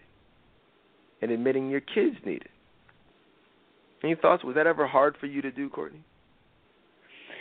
Yeah, yeah. I, it, it was it was very hard for me, um, just because of past experiences and you know, feeling discouraged. I just felt like, you know, I just basically gave up and I just felt like, okay, I don't need a man, I don't need love, I don't want love. And that was really just a defense mechanism because deep down I, I did want it, but I just didn't want to admit it to um myself and I definitely didn't want to admit that to God because I was just so bitter at one point in time. That's it. That's that's all it is. It's a defense mechanism to avoid to hide and mask in some way the bitterness. I'm gonna get ready to wrap this show up, and I'm gonna go watch a couple episodes of Prison Break. You know, what I mean? like I do. So you, you still watching that, Courtney? Yeah, I'm behind you guys. I know you guys are farther along. I'm still on season one, but yeah, I've been catching it. Yeah, man, this show is crazy. See, that's how I watch TV. It just get caught up. I watch whole seasons like back to back to back. It's the new way of watching TV now. But um, the last thing that I'll say, guys, is you you really have to. I mentioned it, I touched on it, but you want to lose the uh, the whole independent woman way of thinking, the whole independent mentality, because when you when you it, when you believe, you know, and you uplift and you glorify that that whole single ladies, uh, independent woman uh, ideology, it, it gets into your spirit and men, and, and it comes out from your pores, and it's what men see when they look at you. It's what they. It's like, whoa, she's got an attitude. She has a certain air about her that she thinks she's the stuff, based on the fact that she's had a couple kids, but her stomach is still fat. She's got the booty, she's got the breast. She thinks she's all that. Well, that's something that men men pick up on. And if you feel like you you have it going on, you have an education, you have certain things going for you. I mean, that's that's all well and good, but that's not what we look for in a wife. Education doesn't mean it doesn't equal great wife. Emotional availability, a great personality, you know, equals a great wife. In fact, if you got I got something new for you guys that I'm going to be starting. I just told Courtney about it today. I came up with a new assessment. Many of you guys know we do the free emotional availability assessment. Uh, many of you have done the personality assessment to determine how you view yourself, how men will view you and how others will view you. I actually, I just came up with something over the last week, which I call a a uh, uh, an attitude assessment because the, one of the number one things that we as men look for is the absence of an attitude, having the absolute best possible personality. So I came up with like an anger management attitude assessment that will gauge how men will view you. You know, will you be perceived as having the best possible personality? Will you be per- perceived as high maintenance or just angry inside? And if the answer to those questions are you're angry or you have an attitude or you have a chip on your shoulder in some way, you'll be single and, and you'll be targeted for sex. I promise you that. So if you want to take this uh, this new attitude assessment, anger management assessment, definitely call eight five five fifty five Dedan or email me at Dedan at trctoday.com and we can do it and you guys can um you know you can see where you stand and and uh you know you got to be the best possible woman with the best possible personality. So those are the things and i hope i know it took three hours but i wanted to make this like i said a landmark show that will go down in, in history just as far as how to become a successful single mom. Being a single mom be clear being a single mom is not success i don't care what your bank account looks like i don't care what your education looks like, your resume. It's not success until you have love. And don't make me pull out the scripture that says it doesn't matter what you have. You can have the whole world, all the riches, all types, everything. But without love, you are nothing. Understand? That's not me speaking. That's the word of God speaking. You understand that? So, if you want to be truly successful, do the things necessary. Do the things that we've talked about on tonight's show Get rid of that hurt, pain, and resentment. All that stuff we talked about, and implement it into your life, and you'll be a lot happy. Uh, Courtney, any real quick, couple minutes. Any last uh, words of wisdom? Yeah, I mean, I was just telling single moms that just because you're a single mom, it does not mean that you won't find love. So, you know, never believe that lie from the devil. Just, um, you know, continue to work on yourself and um, take everything that we talked about into consideration, and you'll be well on your way. That's it right there, guys. If you if you want to, um, you know, schedule a session with Courtney as well, she does a great um, you know, emotional availability assessment from a from a female standpoint. Uh, check it out. I, I this is one of those songs. We did a whole show on this on this song a couple years ago. Might even be time to revisit it, but I'm going to play it for you. And this is also it, it kind of explains a lot about why many single moms have trouble finding love uh, in regards to the whole still in love with with their ex syndrome. Um, I'm going to play this song, and I want you to listen to the lyrics as we close this show out. And um, if it's anything you can relate to, you know, you kind of know that you need to, um, you know, get the process started of, of dealing with those. So, if you guys, real quick, the the scholarship fund is up. A lot of you guys have been asking me about it. It's up. The, there's a, a link on the website if you want to donate. We're going to try to be a blessing at the end of the year to some kids who can't afford to go to school. So if you want to donate to the scholarship fund, or if you just want to be a blessing to someone who may need counseling but can't afford it, there's a donate tab right on uh, trctoday.com. A lot of people you've been asking, you've been donating, so I appreciate it. The people who benefit appreciate it as well. So thank you for that, and thank you for listening. And I will see y'all tomorrow night. Peace.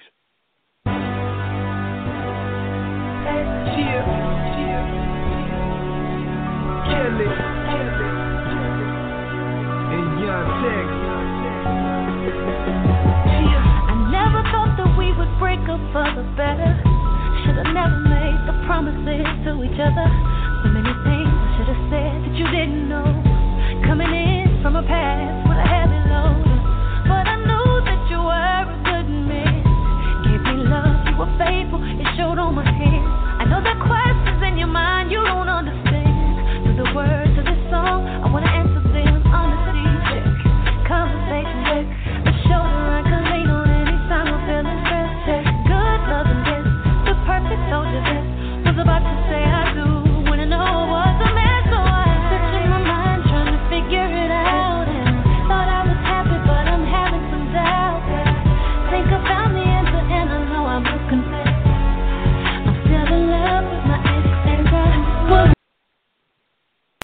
Amplify your career through training and development solutions specifically designed for federal government professionals. From courses to help you attain or retain certification, to individualized coaching services, to programs that hone your leadership skills and business acumen, Management Concepts optimizes your professional development. Online, in person, individually, or groups, it's training that's measurably better.